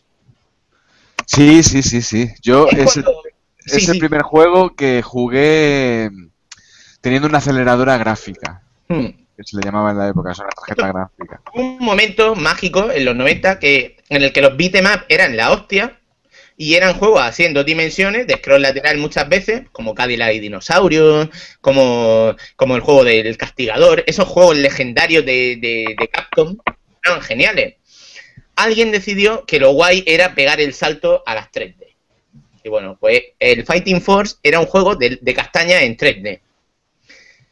Este juego eh, recuerda un poco técnicamente a cómo sería el Fighting Force, pero, pero imaginaros retroceder al pasado, traernos ese juego y decir, mira, este es el juego que vamos a sacar. La cosa es que Fighting Force estaba mejor a nivel visual y técnico. Por Dios. Pablo, lo que te he dicho, que fue de los primeros juegos en 3D que jugué. Bueno, ya existían unos cuantos, pero. Eso el, es que los escenarios son como en 3D, pero la lucha más o menos sigue siendo un 2D. Mmm, pero es una castaña. Lo, lo, que es el modelado de las de la brujas esta es totalmente. Cada una es como si fuese de un juego distinto. Una parece voy a, voy a mirarlo en YouTube. Una parece sacada de un juego manga, la otra mm, parece la de Blood Rain. Y la historia es que no mueven la cara, pase lo que pase. Nunca, ni las tetas. Son, son yo qué sé, pues, coño, es que cualquier actriz mala de estas buenorras tiene más expresividad que ella. Es que no, no mueven ni la cara, ni los ojos, ni nada. De hecho, la guitarra que llevan, que es el arma que esgrimen para enfrentarse a zombies que son cuatro polígonos, eh, está como pegada a la mano. ¿Sabéis como la Barbie o, o la muñequita? Que Sí. de- pero no estoy hablando que cierra la mano y la coge, sino que la mano está tiesa, está tiesa y al lado está la guitarra, pero ni la coge. Entonces va avanzando con la guitarra pegada, ¿no? Y, y imaginaros esto durante 21 fases. El rollo además es que este- estas fases están conectadas por una apasionante historia que en los selling points que utilizan para vendernos el juego, dicen que ahí eh, nos ponen trozos de cómic para conectar todo esto y que sea más guay, ¿no? Bueno, estos trozos de cómic se ven todavía peor que, eh, que, las imágenes y que el apartado técnico visual entre las fases. Y está hecho como con el motor del juego, pero se ve como pixelado, raro. Imaginaros, si eso ya en, el, mo- en la modalidad off TV, desde la tableta, se ve mal, imaginaros en pantalla grande. Sinceramente, prefiero que vengáis aquí, me peguéis una patada en los huevos cada uno contra vuestras fuerzas antes que seguir viendo. Venga, vamos, vamos para allá. Por favor, por favor, sacadme de, de mi miseria, ¿no? Claro, Eh, eh, Sí. ¿Te ha gustado Pues, entonces? ¿Te ha gustado? Eh, sí. en serio, ¿es, es digno, por favor? O Lo estoy- directo. Lo estoy viendo en YouTube y, y me encantan las animaciones, son hiperrealistas, ¿eh? Y, y todo muy bien, unos gráficos muy guapos. De, de repente los zombies o van lentos, pero o, o van rápido, Sí.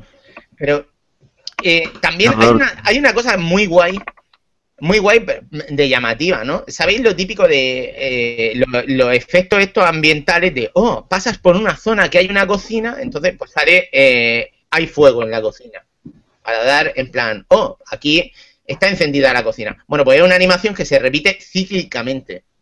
Al mismo tiempo pasas por zonas que están como en ruinas, ¿no? Y notas cómo va cayendo como chinarro o, o gravilla desde el techo, pero va cayendo cíclicamente a una zona y no hay, eh, no va haciendo una montañita ni nada de eso, es que cae sin parar a la nada, porque luego desaparece al tocar el suelo. Ah, Eh, La pena es que, ah, em, de hecho, mm, me puse en contacto con el estudio desarrollador porque dije, coño, zombies y rock, ¿qué puede salir mal? Claro. Mm, Les mandé una nota para probar el juego y yo creo que son españoles, ¿sabes? Me, pues, me da lástima por, porque sean españoles, pero es que es lo peor que he jugado en años. ¿Sabes cuánto vale? Eh, en Steam creo que vale eh, ahora mismo 6 euros rebajado, pero son 7 de precio normal. En Wii U me parece que era en torno a 8. Sí, sí. Y, y a, a la hora de la verdad no pagaría ni uno por él. Es un juego, estoy viendo el vídeo, es un juego de lo que tú dices, de finales de los 90. Es es un juego increíble. O sea, que esto- un juego como este salga a fecha de hoy no hay ninguna escuela ni ningún máster de, video, de desarrollo de videojuegos. Ahora después Luke nos puede contar de, de cómo van todos esos temas. Que Sí. permita que esto salga. O sea, es que no tiene sentido. Y os invito, por favor, a que os preparéis unas palomitas, os pongáis en pantalla grande a disfrutar de un poco de gameplay de esto, porque es, que es irreprochablemente inolvidable. Eh, Pablo, te, te confirmo que sí, que son le- Enjoy App, que son los desarrolladores, son de Barcelona. Pues, Bien por Barcelona. que- eh, espero que no te den clase en el máster. No, bueno. Bueno, yo por mi parte he terminado. Podemos mirar si se han dejado alguien algún comentario. En serio, increíble.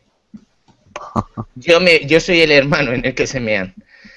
Eh, mira, nos comentan por aquí, Chakey 3 eh, nos dice que del 25 al 27 de noviembre tenemos beta abierta de The Crew en Play 4 y Xbox One. ¿Lo vais a probar? No me importaría.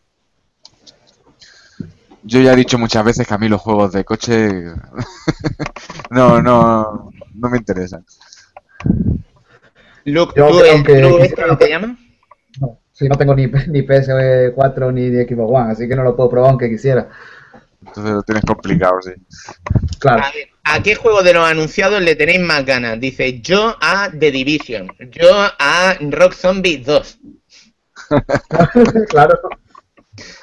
Tío, Está eh, es que estoy viendo un anuncio de, bueno, de, de hace unos cuantos meses que anunciaba un tráiler del rock, del rock zombie y hay un comentario que pregunta, ¿Bayonetta 2 Killers? Digo, venga, ¿en serio?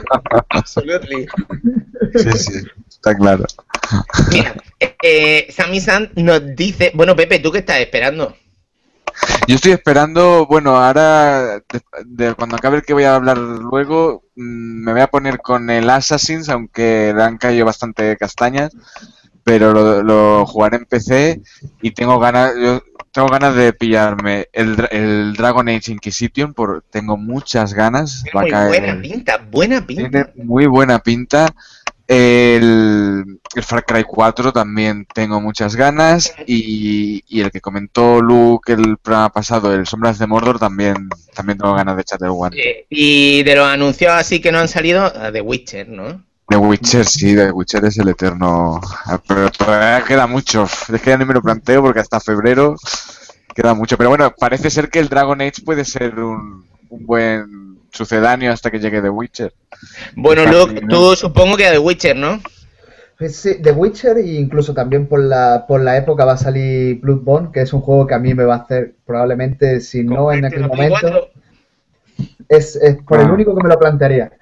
Porque tiene una buena pinta. Bueno, Bloodborne es el sucesor espiritual de Dark Souls y Demon Souls y como ya sabéis, ese juego a mí me pirran, entonces, vamos, eh, tengo un, un pedazo de hype.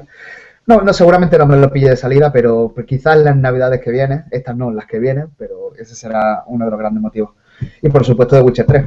Decir que ahora mismo, eh, si estás pensándote el tema Play 4, ahora mismo hay paquetes que no están mal. En MediaMar por 400 pavos tiene eh, el Sleeping Dogs y GTA, ah, que bueno, no están, no están mal por ese precio. Por Y- precio no es.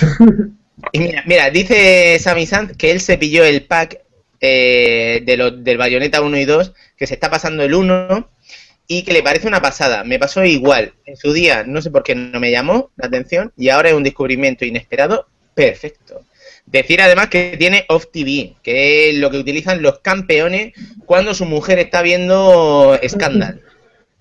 Adán y Es Eva. que, es que No, mi Bayonetta, mujer tiene mucha más clase que eso, por Dios.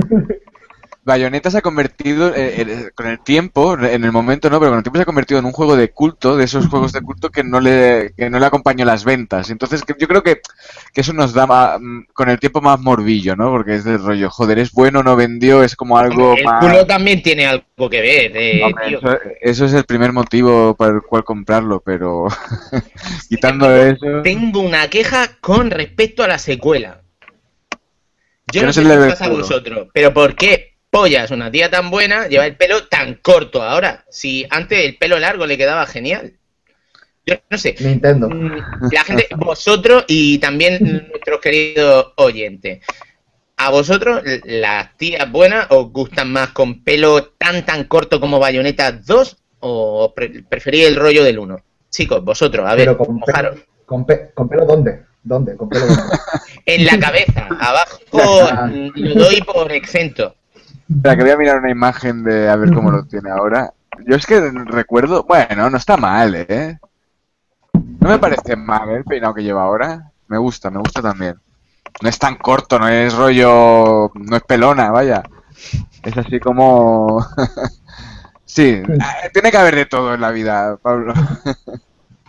¿Y Luke qué dice? ¿Pelo largo o pelo corto? Pelo largo siempre. Tan corto no vale. En fin, eh, chicos, ¿por dónde? Mira, tenemos una publicación reciente más. Vamos a ver que yo lo vea la primera. A ver. ¿Cómo veis el nuevo de Batman? Es para junio de 2015, pero ya han sacado trailers y demás. Y pinta bastante bien. Pues yo que hace poco me he pasado el Batman Arkham Origins en Wii U, mm, veo el gameplay de esto y digo, madre mía, han conseguido con una cosa que más o menos es agradable, se vea como si fuese un Spectrum al lado de lo que va a salir. Claro. Es increíble, gráficamente me parece increíble. Y Yo, todo, lo que haga, todo lo que haga Rocksteady, me,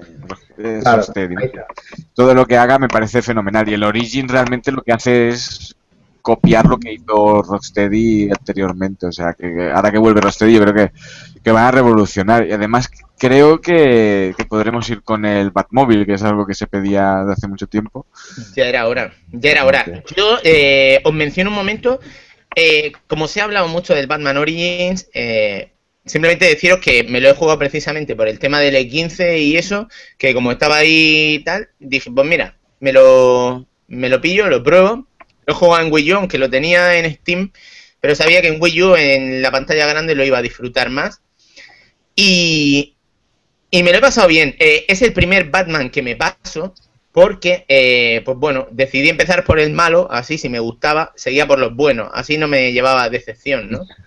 He sido capaz de terminármelo y, y más o menos me lo he pasado bien. Y de hecho me lo he pasado tan bien que, luego me he pillado el, el, City para también para Wii U. Para, porque... Yo creo que has hecho mal, ¿eh, Pablo? Porque el Origin no es que sea malo.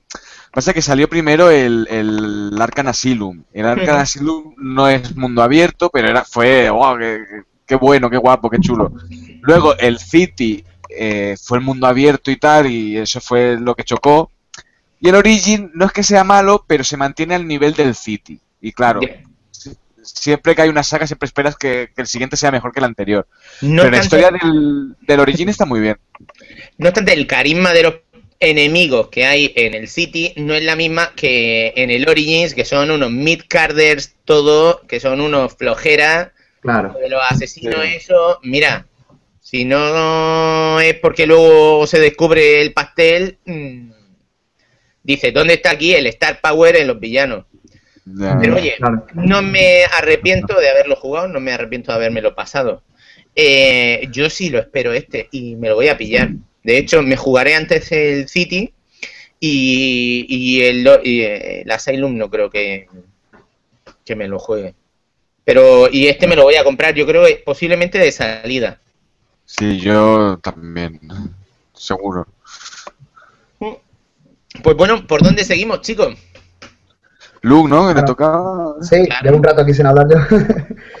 pues nada, yo antes de que se me olvide quería comentaros, aparte de un juego que, que, a mí me ha encantado, me acabo de acordar y que, bueno, ahora que comentaba Pablo el, tal tema de, de, de máster de videojuegos, resulta de que, bueno, como como comenté el mes pasado, estoy ahora estudiando un máster de diseño y desarrollo de videojuegos aquí en Málaga.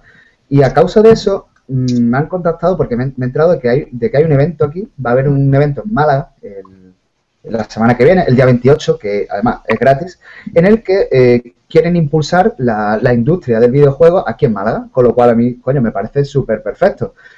a mí personalmente me encantaría eso. Y, la verdad es que tiene, tiene una pinta interesante. Como he dicho, eh, la entrada es gratuita, puedes ir todo lo que quieras. Eso sí, creo que la puedes la tienes que comprar antes por internet, que simplemente sacarla, pero eso es gratis. Y luego es, es el viernes que viene, el viernes 28, y dan cosas tan interesantes como mm, impulsar la industria del videojuego, cómo hacer un videojuego. Eh, un señor que no sé si lo conocéis, se llama Miguel Ramos, que eh, es director también de un, de un, de un festival aquí de videojuegos que es Gamepolis, va a estar allí dando charlas, es una gran persona, es profesor mío del máster, incluso el director del máster va a estar allí dando charlas, una charla súper interesante en el que eh, uso, del, uso de los videojuegos aparte de jugar, porque muchas veces nos quedamos aquí que los videojuegos son solo divertidos y sirven para muchas cosas más. Para, para, para terapia, para trabajar. Claro, entonces, eh, y claro, y también va a ir gente del ayuntamiento allí para contar las ventajas que tendría montar allí una empresa y, yo creo que esas cosas son súper interesantes. Así que, bueno, que simplemente comentar eso, si, si queréis llegaros, yo voy a estar por allí todo el día y seguro que tiene una pinta espectacular.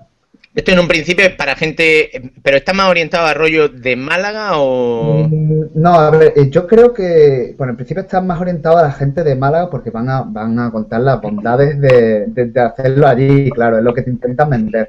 Pero, pero incluso yo creo que puede ser útil para gente de, fuera y gente de, de fecha de sitio.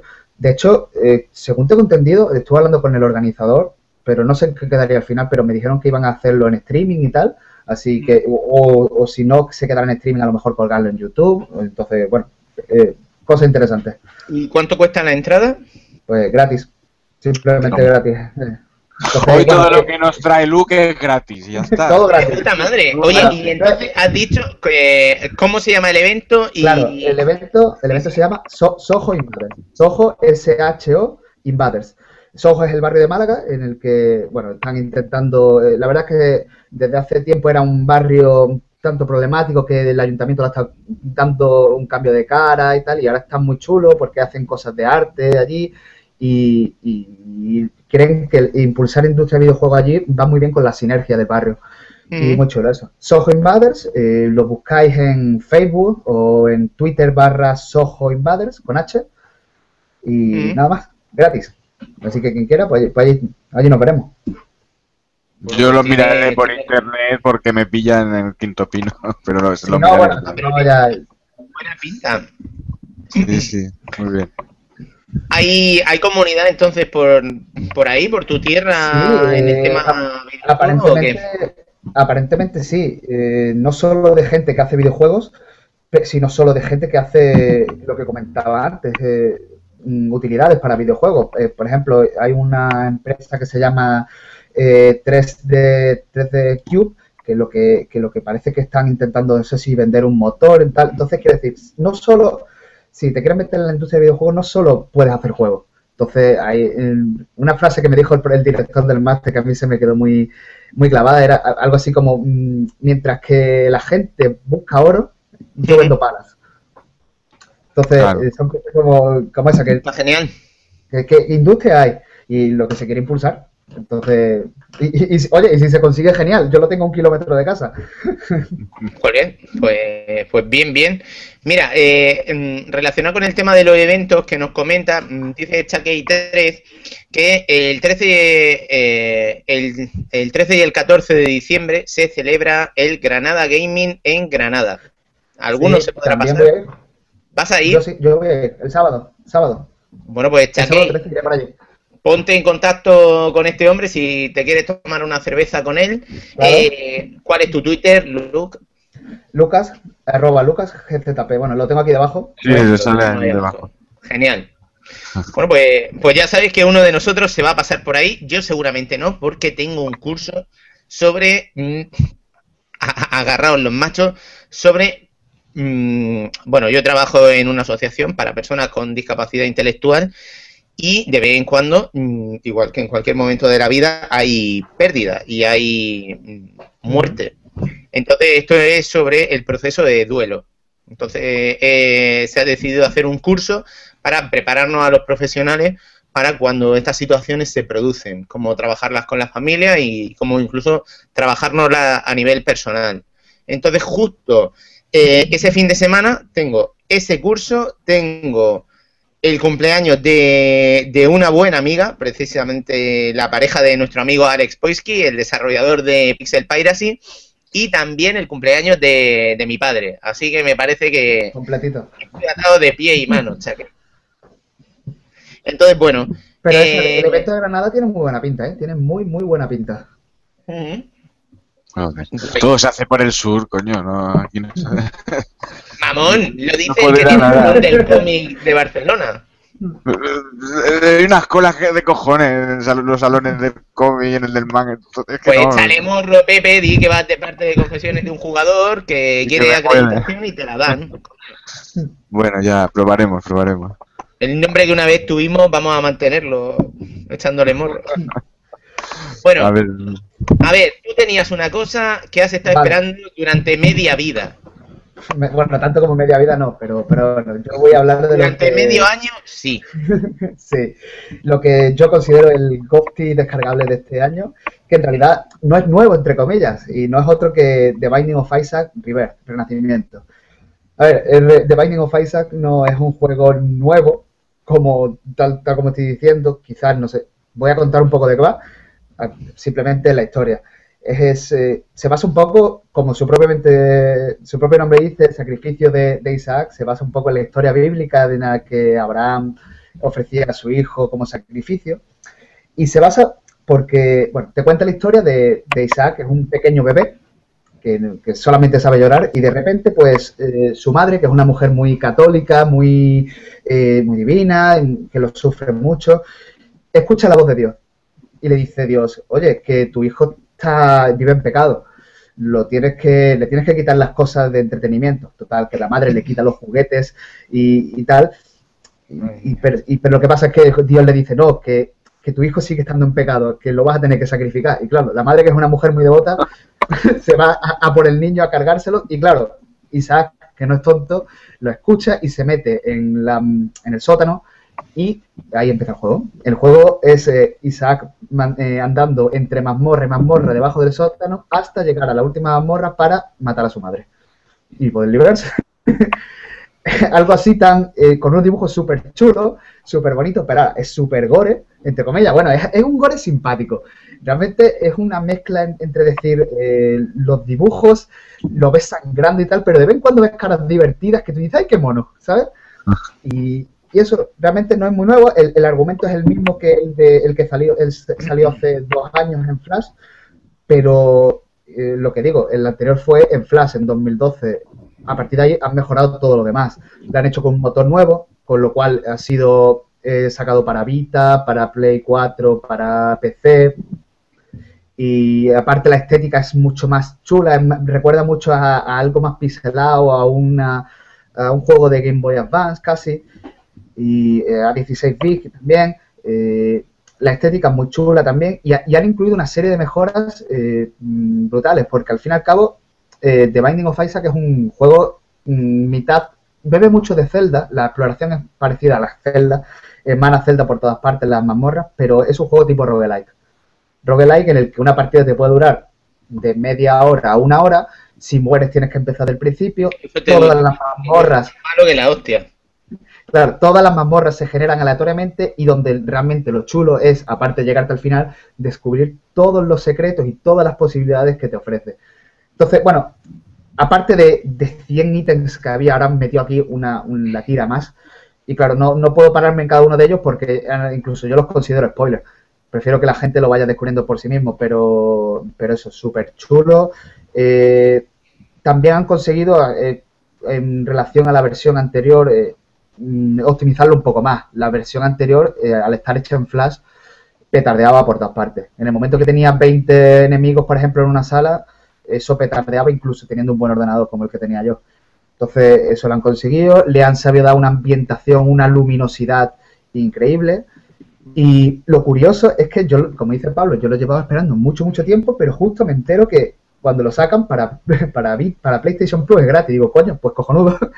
Y, y por eso sigo hablando de juegos gratis dentro de lo que cabe, porque si tenéis el Plus lo tenéis gratis para Play 4 y para, para PS Vita. Cosa que me, me sorprendió un poco también, porque fui a probarlo el otro día en la Play 3 pensando que lo tenía en Play 3 y no. Ya supongo que están pasando un poco de Play, quieren que la gente esté de 3 y que, que se dé un, un paso a Play 4, pero claro, no tiene mucho sentido. Si un juego corre en Vita, en Play 3 lo correría sin problema. No, está claro. Y además es un juego, entre comillas, y, y- y por una parte es perfecto para Vita, porque es el- las típicas cagadas que, se- que tú vas al baño y te quedas media hora con las piernas dormidas, o la típica partida antes de dormir, pero eh, le veo un problema jugarlo en Vita, que es que, pero ya no es problema del juego, es que la Vita, eh, si te la llevas fuera, te da, eh, la pantalla te refleja mucho la luz. Y este Sí. juego hay, hay algunas pantallas que son muy oscuras, o sea, juega un poco con la oscuridad y tal, y si lo vas a jugar fuera, yo lo he jugado en el autobús, en el eh, en la parada del metro y tal, pe- pero no, no se ve, hay algunas pantallas que no se ve bien, pero claro, no es culpa del juego, es culpa más de la, más de la Vita. Y, y eso, es un juego rejugable 100%, en el que, bueno, eh, tiene dos niveles de dificultad ahora. Antes eh, solamente te podías elegir uno y ahora tienes el normal, que es el mismo que tenía antes, y el difícil. Difícil que yo conseguí pasármelo ayer por primera vez después de mucho tiempo, y así que ya os podéis imaginar. Y bueno, le auguro muchas, muchas, muchas horas. Al de versión de Flash llega a darle casi 80, 90 horas. Joder. Por a todo esto, debo decir que estoy muy, muy enfadado y muy, muy, muy contento a la vez. En ¿Cuál- primer lugar, eh, quiero darle, eh, quiero, quiero resaltar el emblemático papel, el papel destacado de la hija de Pepe en este programa, que se está pasando súper bien. Se ha dormido, Eh, lleva un rato dormido. Un besazo de la a la acabo de Abril. Y contigo estoy muy enfadado porque de esta reseña se te ha olvidado decir lo más importante de todo. El motivo por el que yo no había jugado todavía a The Binding of Isaac. ¿Por qué? Se puede jugar con pad. Hasta ahora esa Claro, funcionalidad no estaba implementada Claro. en, el, en el antiguo Binding of Isaac. No, en- sí se podía, sí se podía, sí se podía, pero tenías que instalar el... Claro, pero no estaba, no estaba implementado nativamente. También es un poco lo que digo, la limitación de haberlo hecho en Flash, que era también uno de los motivos por hacerlo ahora. Eh, entonces, claro, ahora sí se puede, además eh, con las dos, con los dos sticks de la, de la Vita va súper bien, aunque bueno, yo prefiero con el stick izquierdo manejo al personaje y ya con los botones disparo porque el manejo va, es muy simple. Bueno, claro, en realidad no lo, no lo he contado, el manejo es un dual stick shooter de los que le gustan a Pablo. Tú vas con el stick eh, principal, vas moviendo el personaje y luego disparas a la izquierda, a la derecha, a la, izqui- a la arriba o abajo, con lágrimas, no tienen, no tienen más el- eh, conforme vas avanzando en las mazmorras, pues puedes conseguir ítems que esas lágrimas te las mejoran. A lo mejor te permiten disparar más fuerte, o disparar más lejos, o moverte más rápido, o, o cosas como tener más vida, o tener menos, porque también te encuentras una serie de píldoras que en principio no sabes lo que te van a tocar. Entonces te arriesgas a tener un power up o un power down. Y, es Power down, vaya mierda. no, pero, pero ese es un, roguelike en todos los sentidos en el que es muy gratificante. Eh, Es cada vez te llegas más lejos, pero no porque el juego te lo permite, sino porque tú conoces mejor el juego. Sabes de qué palo va y sabes que si, por ejemplo, que tienes una llave, a lo mejor no te conviene gastarla ahora porque quizá, y son esas cosas que se aprenden jugando y es muy reconfortante eso. Ok, Luke, oye, tú que eres un gran experto en juegos tipo roguelike, te voy a poner contra las cuerdas con Uy. la gran pregunta. Y la gran pregunta de hoy consiste en The Binding of Isaac Rebirth o Rogue Legacy. Ah, no lo sé, creo que The Banding of Isaac. Ah, Rogue Legacy, me- sí, no, no, eh, me, me gustó mucho, pero mm, es, es un planteamiento diferente. Rogue Legacy, tal como comentaste, eh, se- es mucho de roguelike, pero tiene también su progresión. O sea, es, es cuestión de seguir jugando para coger más mejores y que luego te vayan siendo más fácil. Al contrario de, este, que es lo que comentaba, eh, siempre te llegas más, más lejos porque eres más bueno y porque conoces mejor el juego. Y es más gratificante en ese sentido. Además, es súper simpático. Eh, es, eh, ese gore tan bien dibujado. Bueno, que tampoco lo he comentado, pero eh, son de la gente que, que hicieron Super Meat Boy. Es de- entonces, claro, tiene muchos guiños. mm, Guiños, a- de hecho, uno de los ítems que te puedes coger es una bola de carne, que si te vas cogiendo bola de carne al final se convierte en un Meat Boy, o su novia Bandage Girl. Y es que tiene muchísimos guiños que no los, no los quiero revelar porque, porque al fin y al cabo son, yo los considero spoilers. Y, y son, Hombre. lo suyo es verlo. Bueno, pues ahí queda esa recomendación. Decir, no obstante, que hasta el miércoles, si no me equivoco, tenéis Rogue Legacy a 5 pavos en el store. Un juego al que le hemos echado muchas horas, tanto Luke como yo. Tenéis Sí. esto gratuito también. Así que hay que aprovechar. Eh, Pepe, ¿te mola? ¿Tú has probado el Binding of Isaac este o qué? No, la verdad es que no lo he probado nunca, pero bueno, ahora lo, que está juego y- yo creo que es un juego para jugarlo en Vita, o sea, teniendo la posibilidad lo jugaré, lo probaré en Sí. Vita, aunque ahora le estoy dando a varias cosas en Vita, pero bueno, para echar así partidas sueltas eh, y gratis, pues est- estupendo. ¿Y tú qué nos, y tú qué Mira, nos dices, eh, Pablo? Yo te he visto ahí jugando algunos trofeos. ¿Qué nos cuentas tú? Yo lo, he, yo lo he probado un poco, no me ha llamado especialmente la atención. También os digo que últimamente estoy un poco cansado de Vita y estoy un poco cansado. Es que mira, cada vez que cojo la Vita, cada vez que cojo, cojo los juegos del Plus, me encuentro con el mismo problema. Juegos de plataforma mm, mezclados con puzzles o juegos de, de ritmo, música y, y piececitas. Y estoy ese tipo de indies cada vez me están cansando más y estoy hasta los cojones de ese tipo de juegos. De hecho, ahora después voy a hablar de un juego indie, pero un juego indie de los que me molan, de los que me llenan. Y últimamente los juegos que dan en el Plus son de ese tipo. Entonces, claro, me canso un poco. Precisamente nos comenta que si hemos visto los juegos del Plus que van a dar en diciembre y enero, se ha filtrado los de Play 4, Dicen que a partir de diciembre ya nos meten el primer AAA, eh, el Injustice Gods Among Us. Dice sí, pensamos que es para que los usuarios que compraron en el Plus en el lanzamiento de Play 4 en noviembre de 2013 renueven ahora su suscripción anual del Plus. El, el Injustice. El Injustice Sí, está el- bien que lo regalen porque siempre está bien te- en una consola tener un juego de lucha, siempre, siempre está bien. Por si te viene un colega, por si te aquello que te apetece. Es un buen juego de lucha. Si, te- si a los que les guste Mortal Kombat y les guste DC, eh, está el bien que lo juego es genial. El juego Sí. eh, está, está muy muy chulo, además de los juegos de lucha single player de estos con historia chula. Pero, pero que lo que los den, pues est- está claro que había que hacer algo con el Plus de Play 4. Sí. porque- Mejor, mejor poner esto que no el, eh, este, ¿cómo se llama? El que comentaste tú del bicho este, el hack, no, Knack. ¿Knack se llamaba? El NAC, sí. Eso acabará eso- cayendo y el Killzone también acabará cayendo. Pero Pero me- mejor esto que el NAC, mejor el Justice que el NAC. No te va O a parar. es un juego que no tiene todo el mundo porque precisamente el lanzamiento la gente se tiró más por los, los exclusivos y demás. Sí. Entonces, pues, este es un juego en su versión definitiva con todos los trajes. Es también uno de esos juegos de fanservice que mola, ¿no? Entonces, pues bueno. Eh, Eh, sí. Decir que en enero también nos cae el Injustice First Light, el DLC autojugable ese. Entonces, pues bueno. eh, ahí. Injustice, No, Infamous. Eh, Injustice, eh, quería decir Infamous. Vale, vale, sí. estaba. Sí. Sí, es que últimamente con lo autojugable eso, eh, he jugado a uno también de eso, de, de esas expansiones autojugables y ya se me mezcla todo. Entonces, pues bueno, eh, había que hacer algo con, con los juegos esos del Plus. Es que si no, ¿para qué coño lo quieres? ¿Para que te den un juego de zombies hambrientos que quieren ir co- comiéndose cerebro y así? o- Pa- para jugar online, ya, ya lo necesitamos para eso, para jugar online.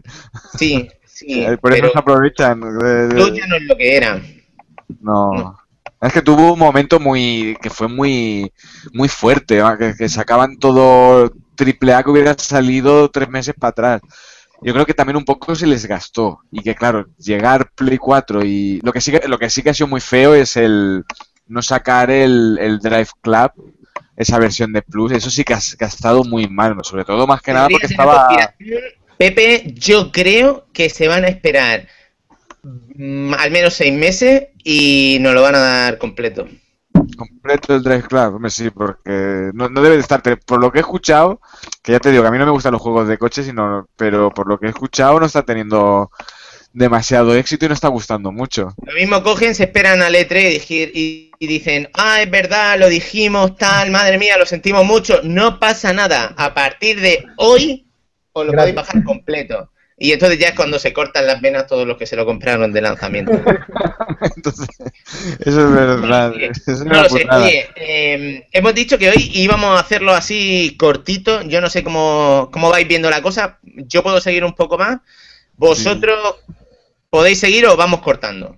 Yo hasta las siete y media o así no tendría problema, siendo ahora las siete menos diez. Luke, ¿tú cómo lo ves?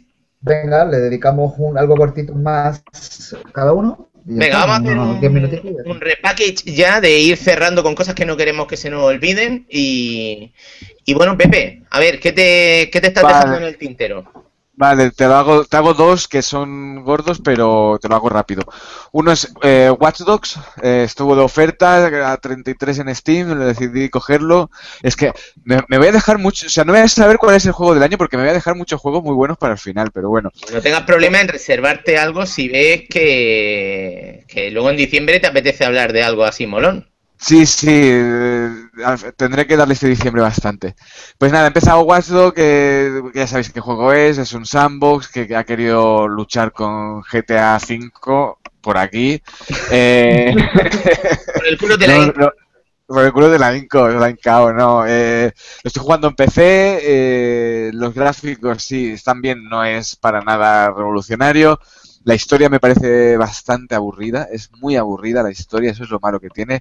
Las secundarias y eso están bien, tienen muchas secundarias, muchas cositas, pero teniendo ese contexto de historia tan aburrido, no, no me acaba de escoger un sandbox más estándar, añadirle los rollos estos de pirateo, de que si levanto un puente, de eso está bien, eso está guapo ese añadido, de ah, me persiguen, pues pongo un semáforo en verde para que se le crucen los coches y, y así lo, lo intercepto, pero hay momentos en que tienes que hackear y es del rollo...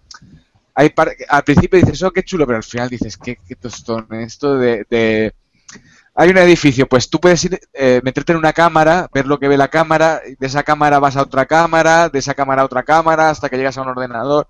Y al principio ya te digo que está bien, pero al final dices, ¿a qué narices estoy jugando? Eh, una cosa muy rara. Eh, no tiene sistema. Hoy en día, una cosa que lo veo muy. No tiene un sistema de combate para pelear. Y. rollo. Lo que está. O sea, rollo Batman Arkham Origins, ¿sabes? De, de al menos poder hacer los combos, de pegar. Simplemente. Cuando pegas, lo, lo eliminas al tío. Le das un momento al botón de pegar y ya está. El- los tiroteos están bien y eso. Ya te digo que no, la historia no me, no me llama, no tienes que es el tío que se llama Aiden, que dices, qué casualidad que, que se llama igual que el del millón y justo después y que tiene que, que, ven- que vengar la muerte de su sobrina y para ello tiene que con todo este rollo hacker, una organización hacker se desarrolla en Chicago y está bien. Bueno, mm, no me ha acabado de convencer mucho. No sé si me queréis preguntar algo. Yo lo acabaré pillando, seguramente, lo acabaré pillando para Play 4 y, y aún sabiendo lo que es. Y el problema es que me va a pasar, yo creo que lo mismo que ti, que habré jugado antes a- al GTA. Eh, sí que te quería preguntar por el tema que decían que la optimización y también la sensación a nivel visual en PC se notaba recortada para que fuese equivalente a la de las consolas. Y también que quizás no estaba tan bien optimizado que a veces podía ser que se notasen tironeos. O, o que no iba tan fluido como era deseable. ¿Qué opinas tú al respecto? Mira, primero yo, eh, porque lo había leído, busqué, eh, se ve que hay un parche que te mejora la calidad gráfica, pero uf, me dio mucha pereza porque lo vi muy complicado, lo vi de instalar y todo, Mm, y no lo puse. Entonces, visto con lo que he visto, uf, eh, está bien, pero por ejemplo, a mí me impresionó más. Eh, estoy hablando de Watch Dogs, pues Sleeping Dogs, empecé a tope, a mí mm, quiz- ya hace tiempo eh, que lo jugué, quizá en ese momento, claro, no había visto tanta cosa. Pero a mí me, me este no me está impresionando, eh, lo veo pues del montón, ¿sabes? Y más poniéndolo a tope en un PC, no, no tiene un nivel, claro, después de lo que salió en el E3, años luz. O sea que sí, sí, está recortado, no sé cómo sería de otra manera, pero, pero sí. Luke, ¿tú hay alguna cosa que quieras comentar de este juego? Sí, bueno, yo comentar que, que lo empecé, lo empecé eh, una hora, hora y media le estuve dando y la verdad es que no me terminó de convencer mucho. No, la historia no me, es lo que dice, es lo que dice Pepe, la historia no es muy aquí, se nota que intenta ser un GTA, mm, no sé, es un GTA con, mezclado con Assassin's Creed, Sí. no me termina de convencer mucho y según comenta Pepe la cosa no, no sigue mejorando, así que no, No, no, no creo que le dé oportunidad. Lo, que, Lo que le supera a GTA es una palabra, es carisma. Este juego le falta, a Watch Dogs le falta carisma por todos lados. No, no, no, no empatizas con, el- con Claro. y Mira que tiene muchos extras y, y- y lo del hackeo está bien, pero dices, ¿para qué? Mi idea era esperar a que bajase a 20 pavos o así, entonces comprarlo pues, para Play 4. ¿Eso mm, cómo lo veis? O Sí, ni- yo- Ven, uf, si puedes jugar a otra cosa, juega a otra cosa porque te va a aportar más. La verdad es que a mí me ha decepcionado mucho. eh, eh. Eh, Pepe, sí, ¿qué duración tiene?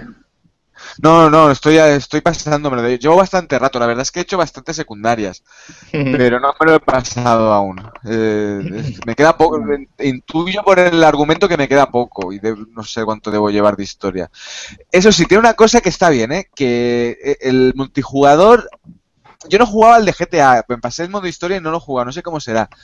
Pero eh, puede ser que tú, mientras estás jugando, otro jugador te entre en tu mundo, en la, la partida que estás echando, y te empieza a hackear cosas. Entonces te hace como un juego de que tienes que, que- que pillarle y, y trincarle. Aparte de todo eso, hay eh, de carreras de coches, tiene un, mu- un multijugador que no, no lo he probado mucho, eh, lo he probado todos los modos una vez, pero quizás es una de las cosas más salvables que tiene. Vale. Bueno, pues ahí quedan un poco esas sensaciones. ¿Alguna Vale. otra cosita que quieran mencionar, O- o- Pepe? Te comento ya un último. eh, ha salido, que es una saga que yo no he tocado. Tengo uno pendiente para Play 3 y, y vi que salía uno para Vita. Porque mira, Vita ha tenido un problema. Y la gente dice, es que no tiene catálogo. No, no es que no tiene catálogo. Es que salen muchos JRPG muy buenos, pero ninguno sale en castellano. Por lo tanto, yo no lo toco. Eh, a mí, por ejemplo, el Persona 4 es un juego que me llama mucho y no lo, no lo voy a jugar. Ha salido Tales of Heart. No sé si lo pronuncio bien. Bueno, corazón en inglés. Heart. o- lo lío con, con tierra. Heart, vale, gracias. Eh, que es un juego en JRPG y este sí que está traducido al castellano. Total, que cuando vi ese dije, vale, me apetece, me apetece jugar un JRPG en la Vita. Lo he pillado y la verdad es que está. No, no llevo mucho jugado, o sea que no, no hablaré mucho, pero está bastante bien. Eh, la historia está muy bien, es, a veces es un poco chorra de momento, no he avanzado más. Eh, el sistema de combate muy divertido, eh, así en tiempo real y el desarrollo bien, con unos gráficos. Creo, no sé si es una versión de. No sé si de, un juego de Play 2 o de inicio de Play 3, pero se ve muy bien en, en, en la Vita. Eh, todo con una ambientación muy, muy anime. Y nada, eh, ya os digo que he jugado poco, además siendo un JRPG para acabar de pillarle el, el punto tienes que echarle muchas horas, pero sobre todo quería mencionarlo por el hecho de por fin, por fin un JRPG de Vita que está traducido, ¿sabes? Ya, es que vaya putada. Sí, hay muchos, hay muchos JRPG y, y- y es que están todos en inglés. No obstante, es verdad que hay eh, mucho abuso de títulos de carácter japonés Mm.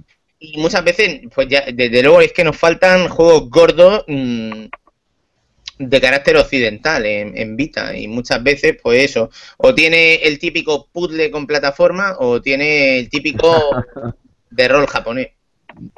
Sí, sí, Vita tiene ese problema, es que ya no sale nada occidental, triple A, gordo, nada, todos son No, no, no. Se basa en los indies, que está bien, y, y en JRPGs que, que no estaban tra- que al menos dice, bueno, pues hay JRPG, pero que no estaban traducidos. Pero lo veo bien para la consola, un JRPG, que tendrían que también era una consola que al menos a mí me pasaba que de su diseño, a ver, que tengo a la, a la colega enfadada. Eh, La colega esta- tiene ganas de, de participar en su primer podcast. la, la tengo, va, venga, que va a salir un poquito. La vamos a sacar. Veamos. A ¿Qué ver, opinas de la, ¿qué opinas Hola, de la. Vita? ¿Qué opinas de la Abril. Lu. Dile que no te enfades. Todo rato- la- es que la tengo aquí al lado, le voy poniendo el chupe. Hala, te vuelves a la cuna. y na- ahora no sé de qué estaba hablando. De- ah, de la Vita. Que, que a mí me hubiese gustado que hubiesen shotems y juegos de disparo, aprovechando que tiene dos sticks, cojones, pero nada. ¿sabes? Pero mira, el Killzone, salir lo bien que mierdas. estaba, el Killzone estaba El genial. Killzone sí, estaba genial. Luego salió Call of Duty, que era basura pura, y el Resistance, que está entre la basura y el Killzone. no estaba mal, de, a mí me gustó, pero no acaba de... Y ya está, ya no salió nada más. No, no, exactamente.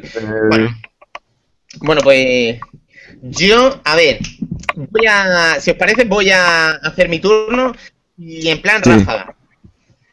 A ver, en plan ráfaga quiero recomendarte precisamente uno para Vita, un Endless Runner que yo tengo un vídeo en el canal de confesiones de un jugador. Aquí mismo buscáis Race the Sun y os podéis encontrar un juego en el que manejamos una nave que va rumbo al sol. Esa, la- esa nave se alimenta de energía solar y esa energía va delimitada por eh, la altura de un sol que vemos en el horizonte.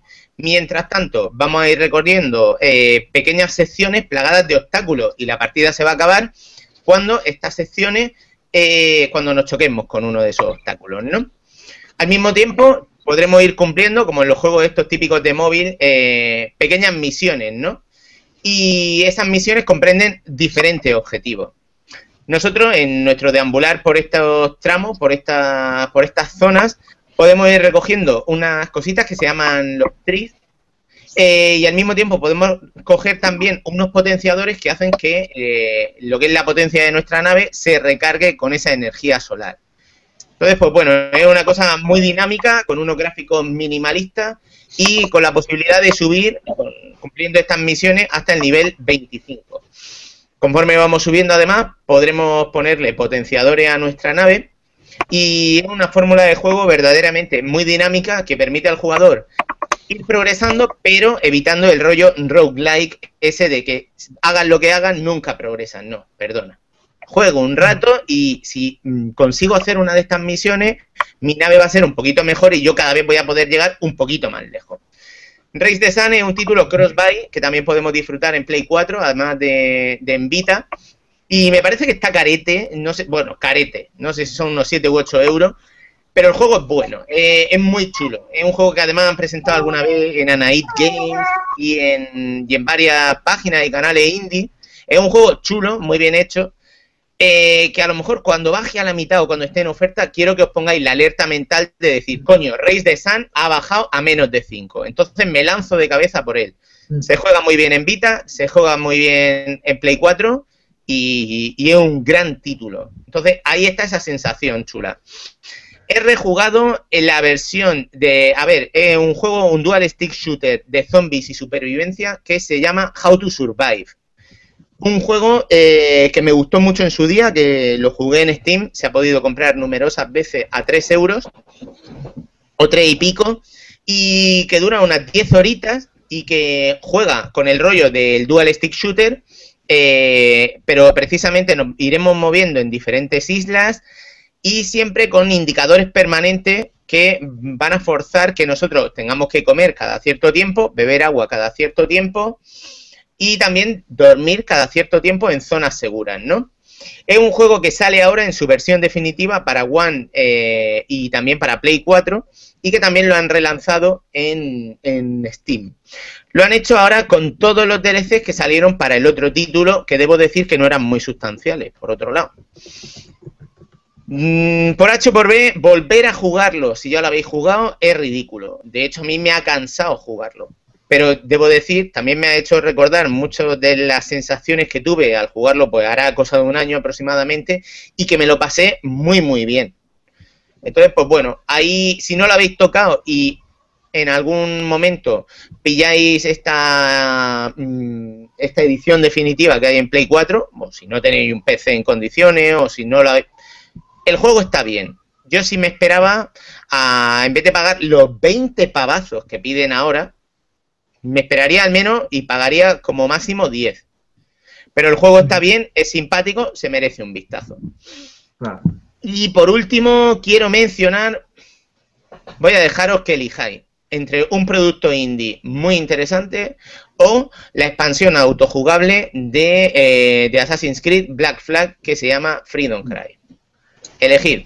Yo votaría por, eh, por la del Assassin y más, y más sabiendo que no eres tú de ese tipo de juego y no has jugado a ninguno y que hayas jugado a esto me llama mucho la atención. Bueno, pues me reservo precisamente la carta de The Novelist que ya os contaré más adelante. Vamos a hablar de esta expansión autojugable que ahora mismo se puede comprar de oferta a unos 6 euros eh, para Play 4. Mm, Freedom Cry es una expansión que salió para Assassin's Creed 4 Black Flag, pero que sacaron también en forma de expansión autojugable.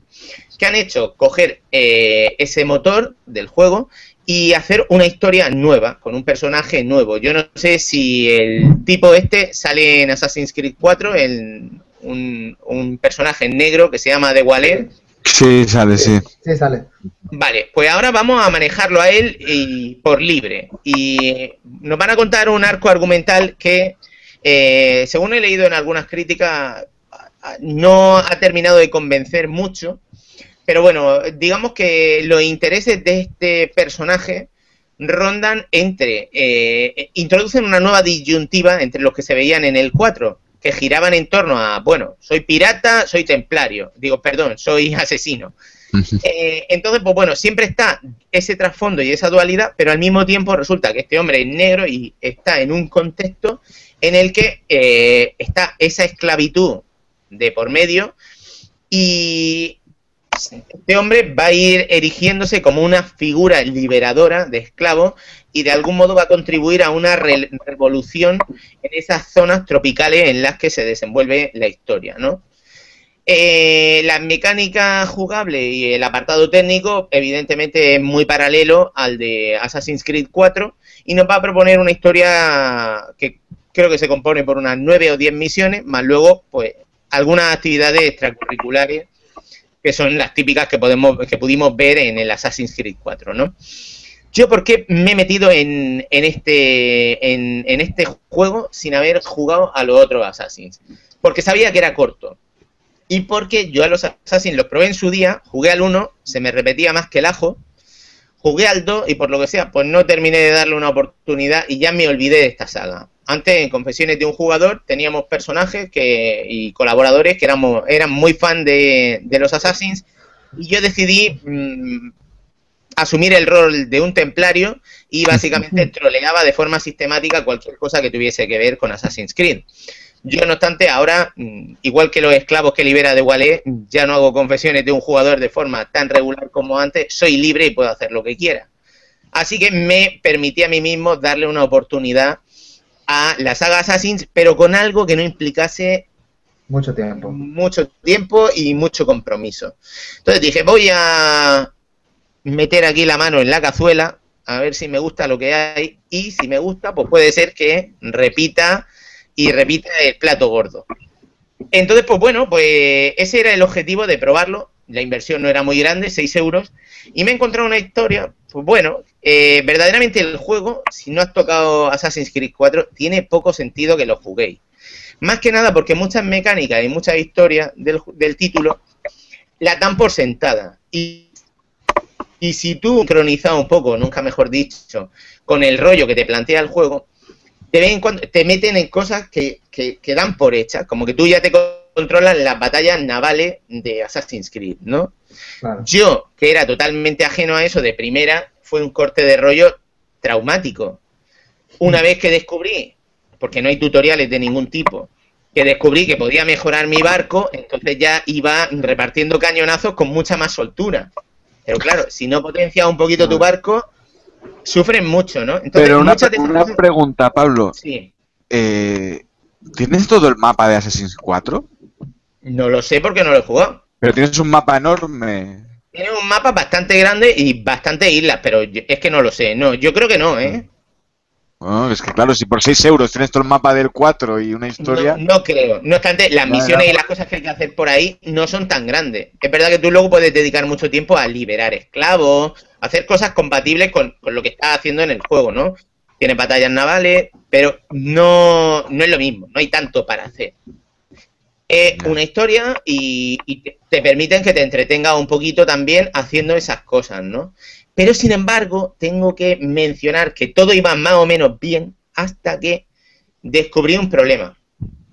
Esta expansión, al menos en su versión Play 4, tiene problemas de congelación de, de la acción. Eso quiere decir que tú estás, sobre todo en la última escena, hay momentos que tú pones el juego, llevas 5 minutos jugando, estás a mitad de, de, una misión y durante a lo mejor 10 segundos se te congela la escena, la imagen. Efecto Matrix, ¿no? Eso es un problema. No, no, no es, no es que vaya mal, es que se congela, que tú te piensas, que dices, hostias, tengo que apagar la consola, que se ha quedado pillado. Y esto ocurre, incluso te puedes esperar esos 10, 15 segundos y luego vuelve, pero luego se vuelve a congelar. Y eso ocurre especialmente en los últimos tramos del juego. Eso es un problema reconocido del título que aparece en foros. Y, y me parece increíble que vendan esto sin haberlo corregido a esta altura. Me parece una locura. Si no hubiese sido por eso, digo, hostia, por seis pavos, si queréis, si nunca habéis probado esto y queréis ver si el rollo os gusta, no está mal. Y de hecho, yo habiéndolo probado, y, y de hecho creo que tengo el 4 por aquí en mi casa, lo meteré un día y diré, venga, vamos a ver. Diréis, Pablo, y si tienes el 4 en tu casa, ¿cómo es posible que hayas decidido comprarte la expansión a ver si te gusta y no jugarlo directamente? Bueno, chicos y chicas, confesores y confesoras, yo soy así. No me juzguéis. Porque no, yo te entiendo, porque es que hay que echarle muchas horas. ¿sabes? Si te metes en el 4 vas a estar muchos días. Entiendo que quieras pillar ese trocito, algo, algo, corto para ver las mecánicas y tal, porque si, si ya esto no te convence, pues casi que no entres a, al 4. bueno, ahí, ahí estamos. Eh, pregunta para Pepe. No, tengo que decir mucho más de eso porque me, me, cortó muchísimo el rollo de que eso pasase. Si no, os lo recomendaría. Os diría, coño, comprároslo, echarle un ojo. Porque por seis pavos, verdaderamente tampoco está tan mal. Esto yo creo que no pasará en, en la versión de Steam. Quiero asumir, ¿no? Pero pero bueno, mira, tienes una pregunta, Pepe. Nos han dejado aquí un mensajito para ti. A ver. ¿Qué juego será el primero que pongas a jugar a esa preciosidad? Es una gran una pregunta que me he hecho muchas veces. Eh, no lo sé, porque claro, ¿a qué edad debe empezar un niño con los videojuegos? Depende del videojuego, claro. Videojuegos ya. Claro, hasta los 5 o 6 años imagino que no, no va a entender nada de. Yo empecé muy joven, yo empecé con 3 o 4 años. Claro. Pero si empieza ahí, pues siempre he pensado que lo primero a lo que le voy a hacer jugar, que es lo que ahora mismo no tengo, es a Nintendo, ¿no? Claro, ahí, ahí. Algo de Nintendo, un Mario, un que creo que dentro de, o sea, no quiero decir que sean juegos infantiles, pero al ser juegos para todos los públicos, un Mario Bros, quizás Zelda no, pero un, un Kirby, un son los de más calidad, son los, son los que hacen, mm, los que tienen más calidad en hacer juegos para todos los públicos. Pero ya te digo, que, quién sabe cuando ya empiece a jugar qué habrá, si habrá ya la Wii U 2 o... Se me pasa por la cabeza de cara... Es que, claro, pobrecilla, es muy pequeña, pero se me, la, cuando salga la New 3DS, de, de pillarla, de, para ya... Chacho, estar con un crío pequeño de la edad que va a tener tu hija cuando salga la New 3DS es invitar, vamos, eh, o, o, le haces seguro de eso de media mar de, oh, y se, te, y se te rompe. Vale, hágame 20 de esto, por favor. Sí, sí, sí. sí. No, es mejor ya que juguéis con un Wiimote y cosas de esas, ¿eh? También lo he pensado, yo siempre me acuerdo de, de, cuando de cuando estaba el podcast que yo, que vamos, ni te conocía a ti, siempre me acuerdo de una vez que hablaste con el señor Rosa y analizabais un, un videojuego de Barrio Sésamo para Kinect, no, tú te debes acordar. Sí, llegaste una vez un monstruo, ¿no? Ese, ese, que era una fiesta de cumpleaños y ah, siempre, me pare... siempre me pareció, yo no he jugado, ya te digo que os escuché a vosotros comentarlo, y siempre me pareció una buena opción para, para unos niños. Además, cuando conocí al señor Rosa también me, me hablaba de que su hija jugaba mucho a los juegos de baile.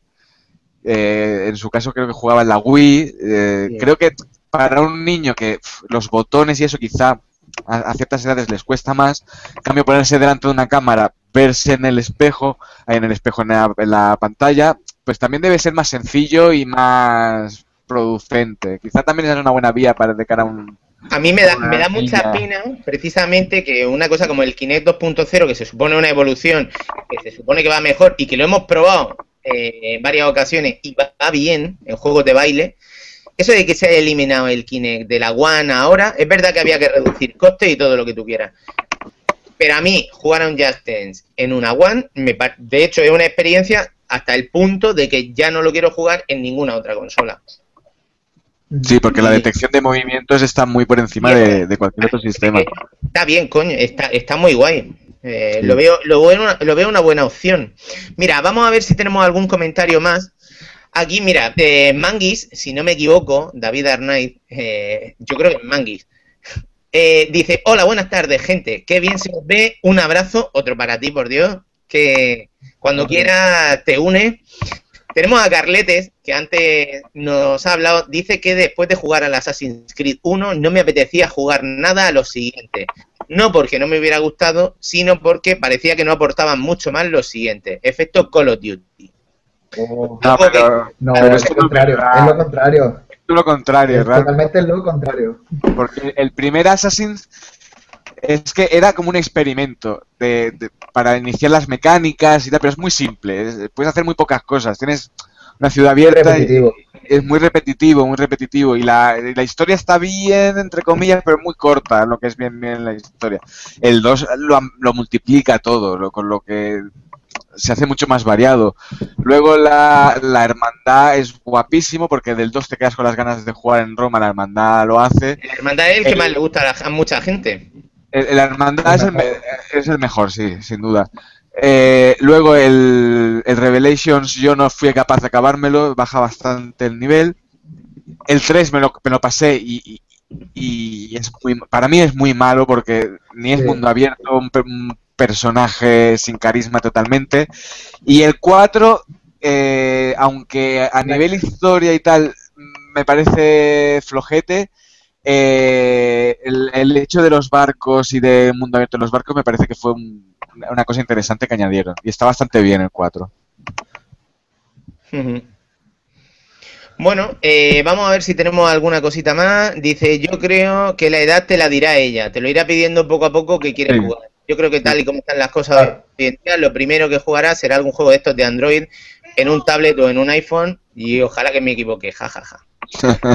Yo espero que no, porque... Los críos le pillan a los tablets enseguida el punto. Sí, y, y su madre es muy de jugar en tablet, por lo cual probablemente sí que empiece por ahí. Pero bueno, yo intentaré inculcarle. Yo siempre hablo, esto es una olla que nos hacemos, pero con, con mi amigo K siempre decimos, lo que tenemos que hacer eh, es cogerlas y, y, y ahora pues ponerles a jugar a una Super Nintendo y esconderle todos los otros Ajá. juegos.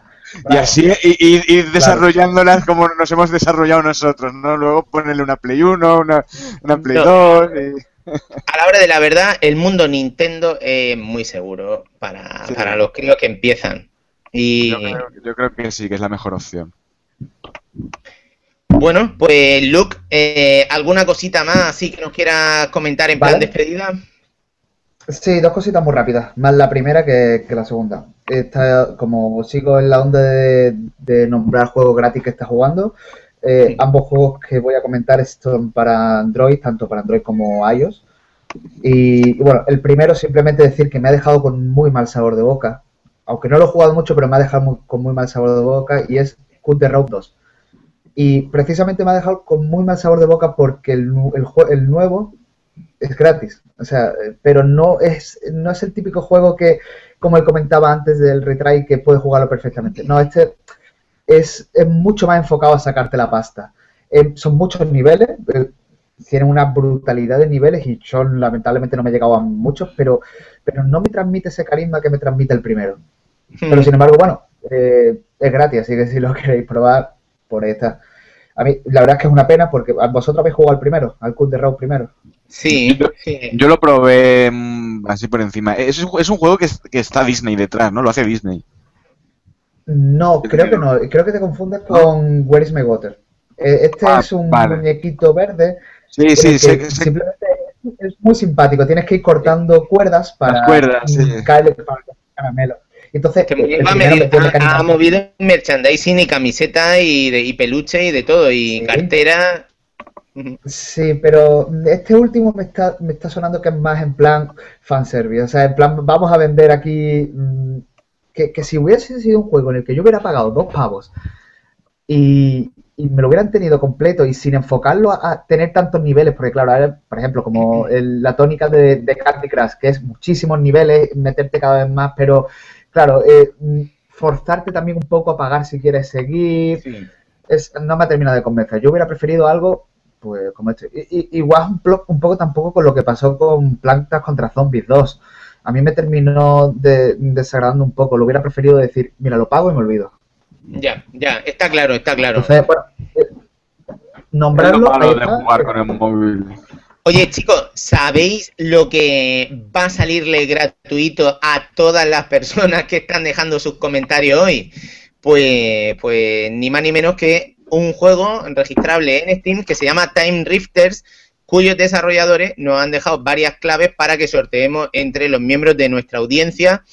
Así que solamente por habernos dejado el comentario vaya a tener una clave. Deciros en Twitter, soy mm, arroba Ravenflow1 me mandáis un mensaje directo para que yo lo tenga más fácil y os mando la clave directamente, eh, decirme quiénes sois de los que habéis puesto los comentarios y ya está. Si habéis llegado tarde, mm, mala suerte, no hay para todo. Pero no, no sé qué te pasa que no te sale nunca la barra a ti. Siempre nos la ponemos al principio y, la tuya nunca sale. No lo sé, ¿por qué? Bueno, da igual. Eh, arroba Ravenflow. Vamos a ver. Vamos a ver. Tienes que activar. Nunca me sale aquí. ¿Ahora me sale? Ahora, ahora sí, ahora sí. Ahora. chicos. Ravenflow. Pues me mandáis el mensajito y os lleváis ese jueguecito gratis. Si queréis dejarnos algún comentario justo antes de que acabemos, estáis a tiempo de hacerlo. Nos dice David Arnaiz que él jugó al Assassin's Creed Black Flag y que le encantó no tanto por ser un buen Assassin's, sino porque como juego de pirata era una pasada. El punto de libertad y navegar con tu barco por ese extenso mar es brutal. Eso está muy bien representado. Sí, el hecho de los abordajes, las batallas con los cañones, mejorar el barco. Eso, eh, en eso es único. Luego, eh, en las misiones de, de la historia, lo de siempre, en eso no avanzan, pero eh, lo de los barcos, y dicen, dicen, he escuchado que Unity tampoco avanza mucho en, las misiones, y, encima han quitado lo de los barcos, pues... De Unity ya nos contaréis cosas más adelante cuando lo tengáis ventilado. Sí, yo le voy a, yo le voy a he empezado a jugar. Lo he eh, empezado a jugar, pero no quiero contar nada todavía. Porque si no, lo vamos a dejar. Daros cuenta que lleva ya tres o cuatro parches y, el de pirata era el anterior, no este, que se supone que tiene lugar en la revolución. Pero los parches no eran cosa de pirata. Oh my god. Sí, claro. Muerte al humor. Bueno, ¿qué era lo otro, Luke, que tenías por ahí Y este, y este último que quiero comentar sí que me ha gustado mucho y se trata de también otro juego para, móviles, para iOS y para Android, que se llama Geometry, Geometry Dash. Es un juego muy simple, muy eh, abstracto, icónico, en el que manejamos simplemente un cuadrado que el tipo el runner va, va, avanzando por la pantalla y tiene que ir esquivando obstáculos, tienes que ir esquivando pinchos, saltando, eh, dándole a la pantalla táctil.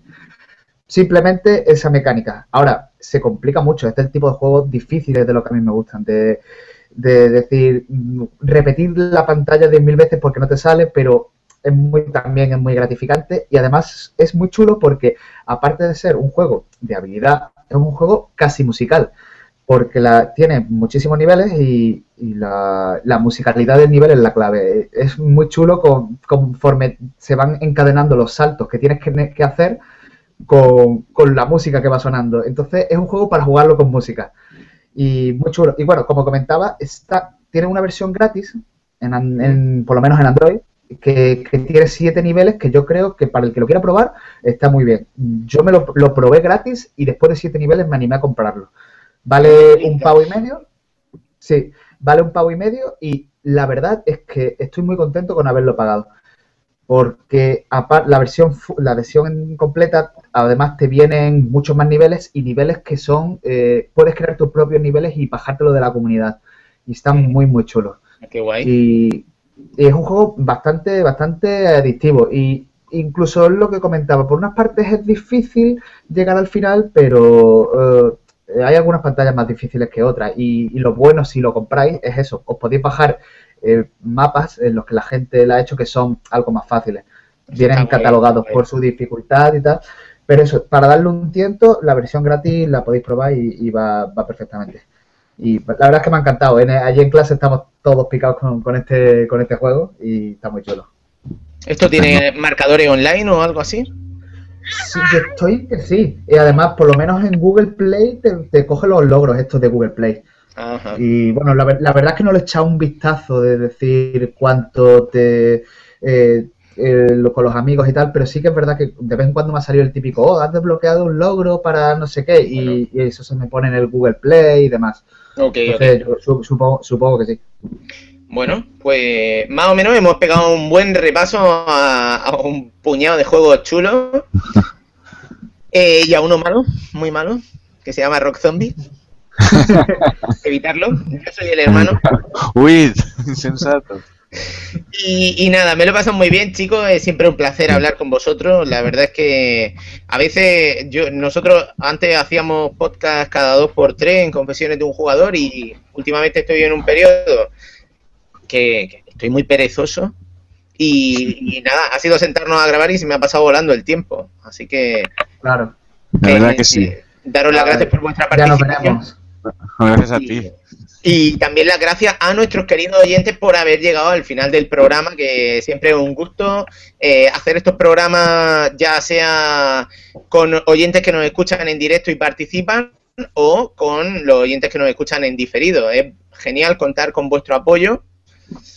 Así que nada, eh, algo que queráis decirle a la audiencia antes de despediros. Mira, dice Roy Aludin, ya veremos a Red Pepe jugando a Barbie y a sus cientos de juegos. claro que sí, ya, ya estoy mentalizado.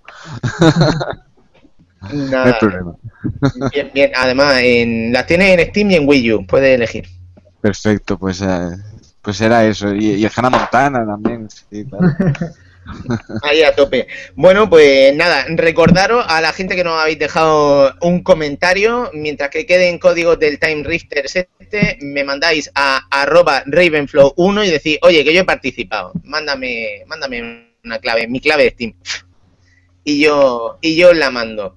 Y, y por lo demás, eh, yo creo que en diciembre podemos volver a hablar otro ratito.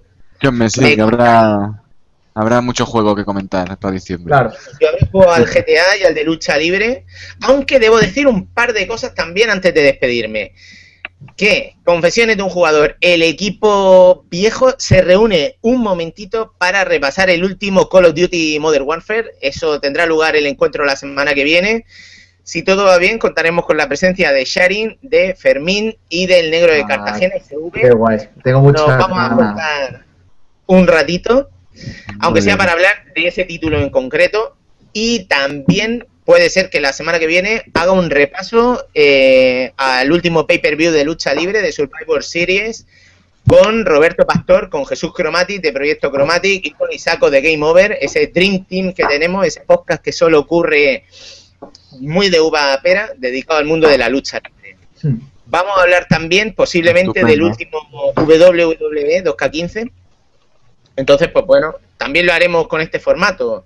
Seguramente eh, ese programa tendrá lugar el jueves de la semana que viene, si todo va bien. Entonces, pues bueno, estar por ahí atentos y si no, ya sabéis que lo podréis ver en nuestro canal de YouTube o bajaroslo de, de iTunes e iBox, porque en- al final, aunque nuestros vídeos tengan X visionados, luego tienen siempre muchas más descargas si es formato audio.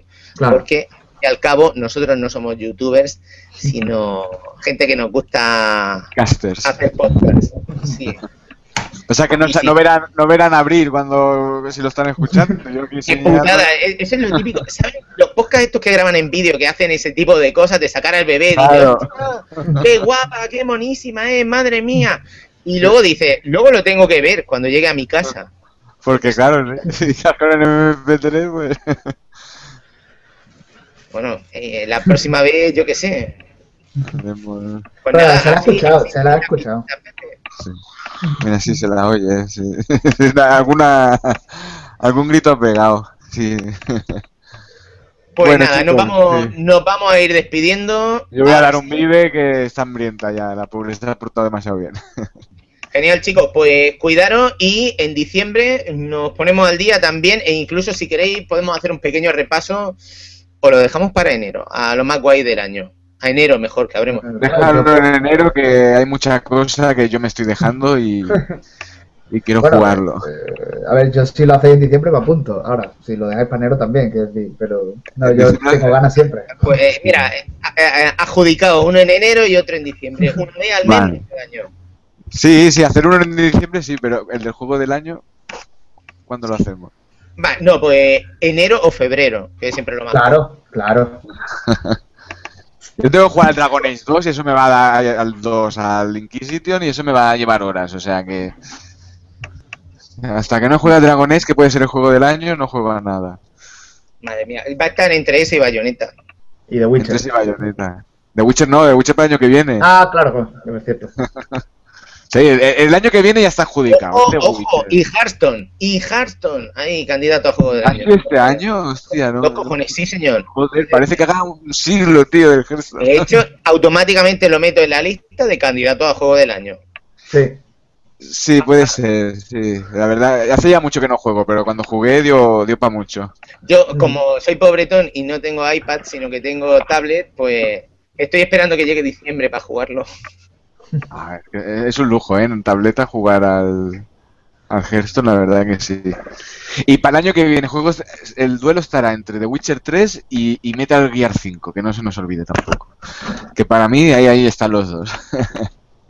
Sí, sí. Mira, Royal Udin dice que qué tal, Pablo. Pues léete esta última hora, eh, o sea, eh, mírate este vídeo, Roy, y verás que más o menos bien. Gracias por preguntar. Veremos a ver si dentro de poco os pego algún susto en, en- en relacionado con cosas personales, pero de momento no enseño las cartas. Eh, me despido. Un abrazo, chicos, a seguir así de bien y nuestros queridos oyentes también. Voy a ver si salgo a correr un poco, que ya, ya estoy recuperado de mi 15. Pues nada, Perfecto, no fuercen mucho. y un abrazo para todos un abrazo. y hasta la próxima. Adiós. Un abrazo, chao. A ver.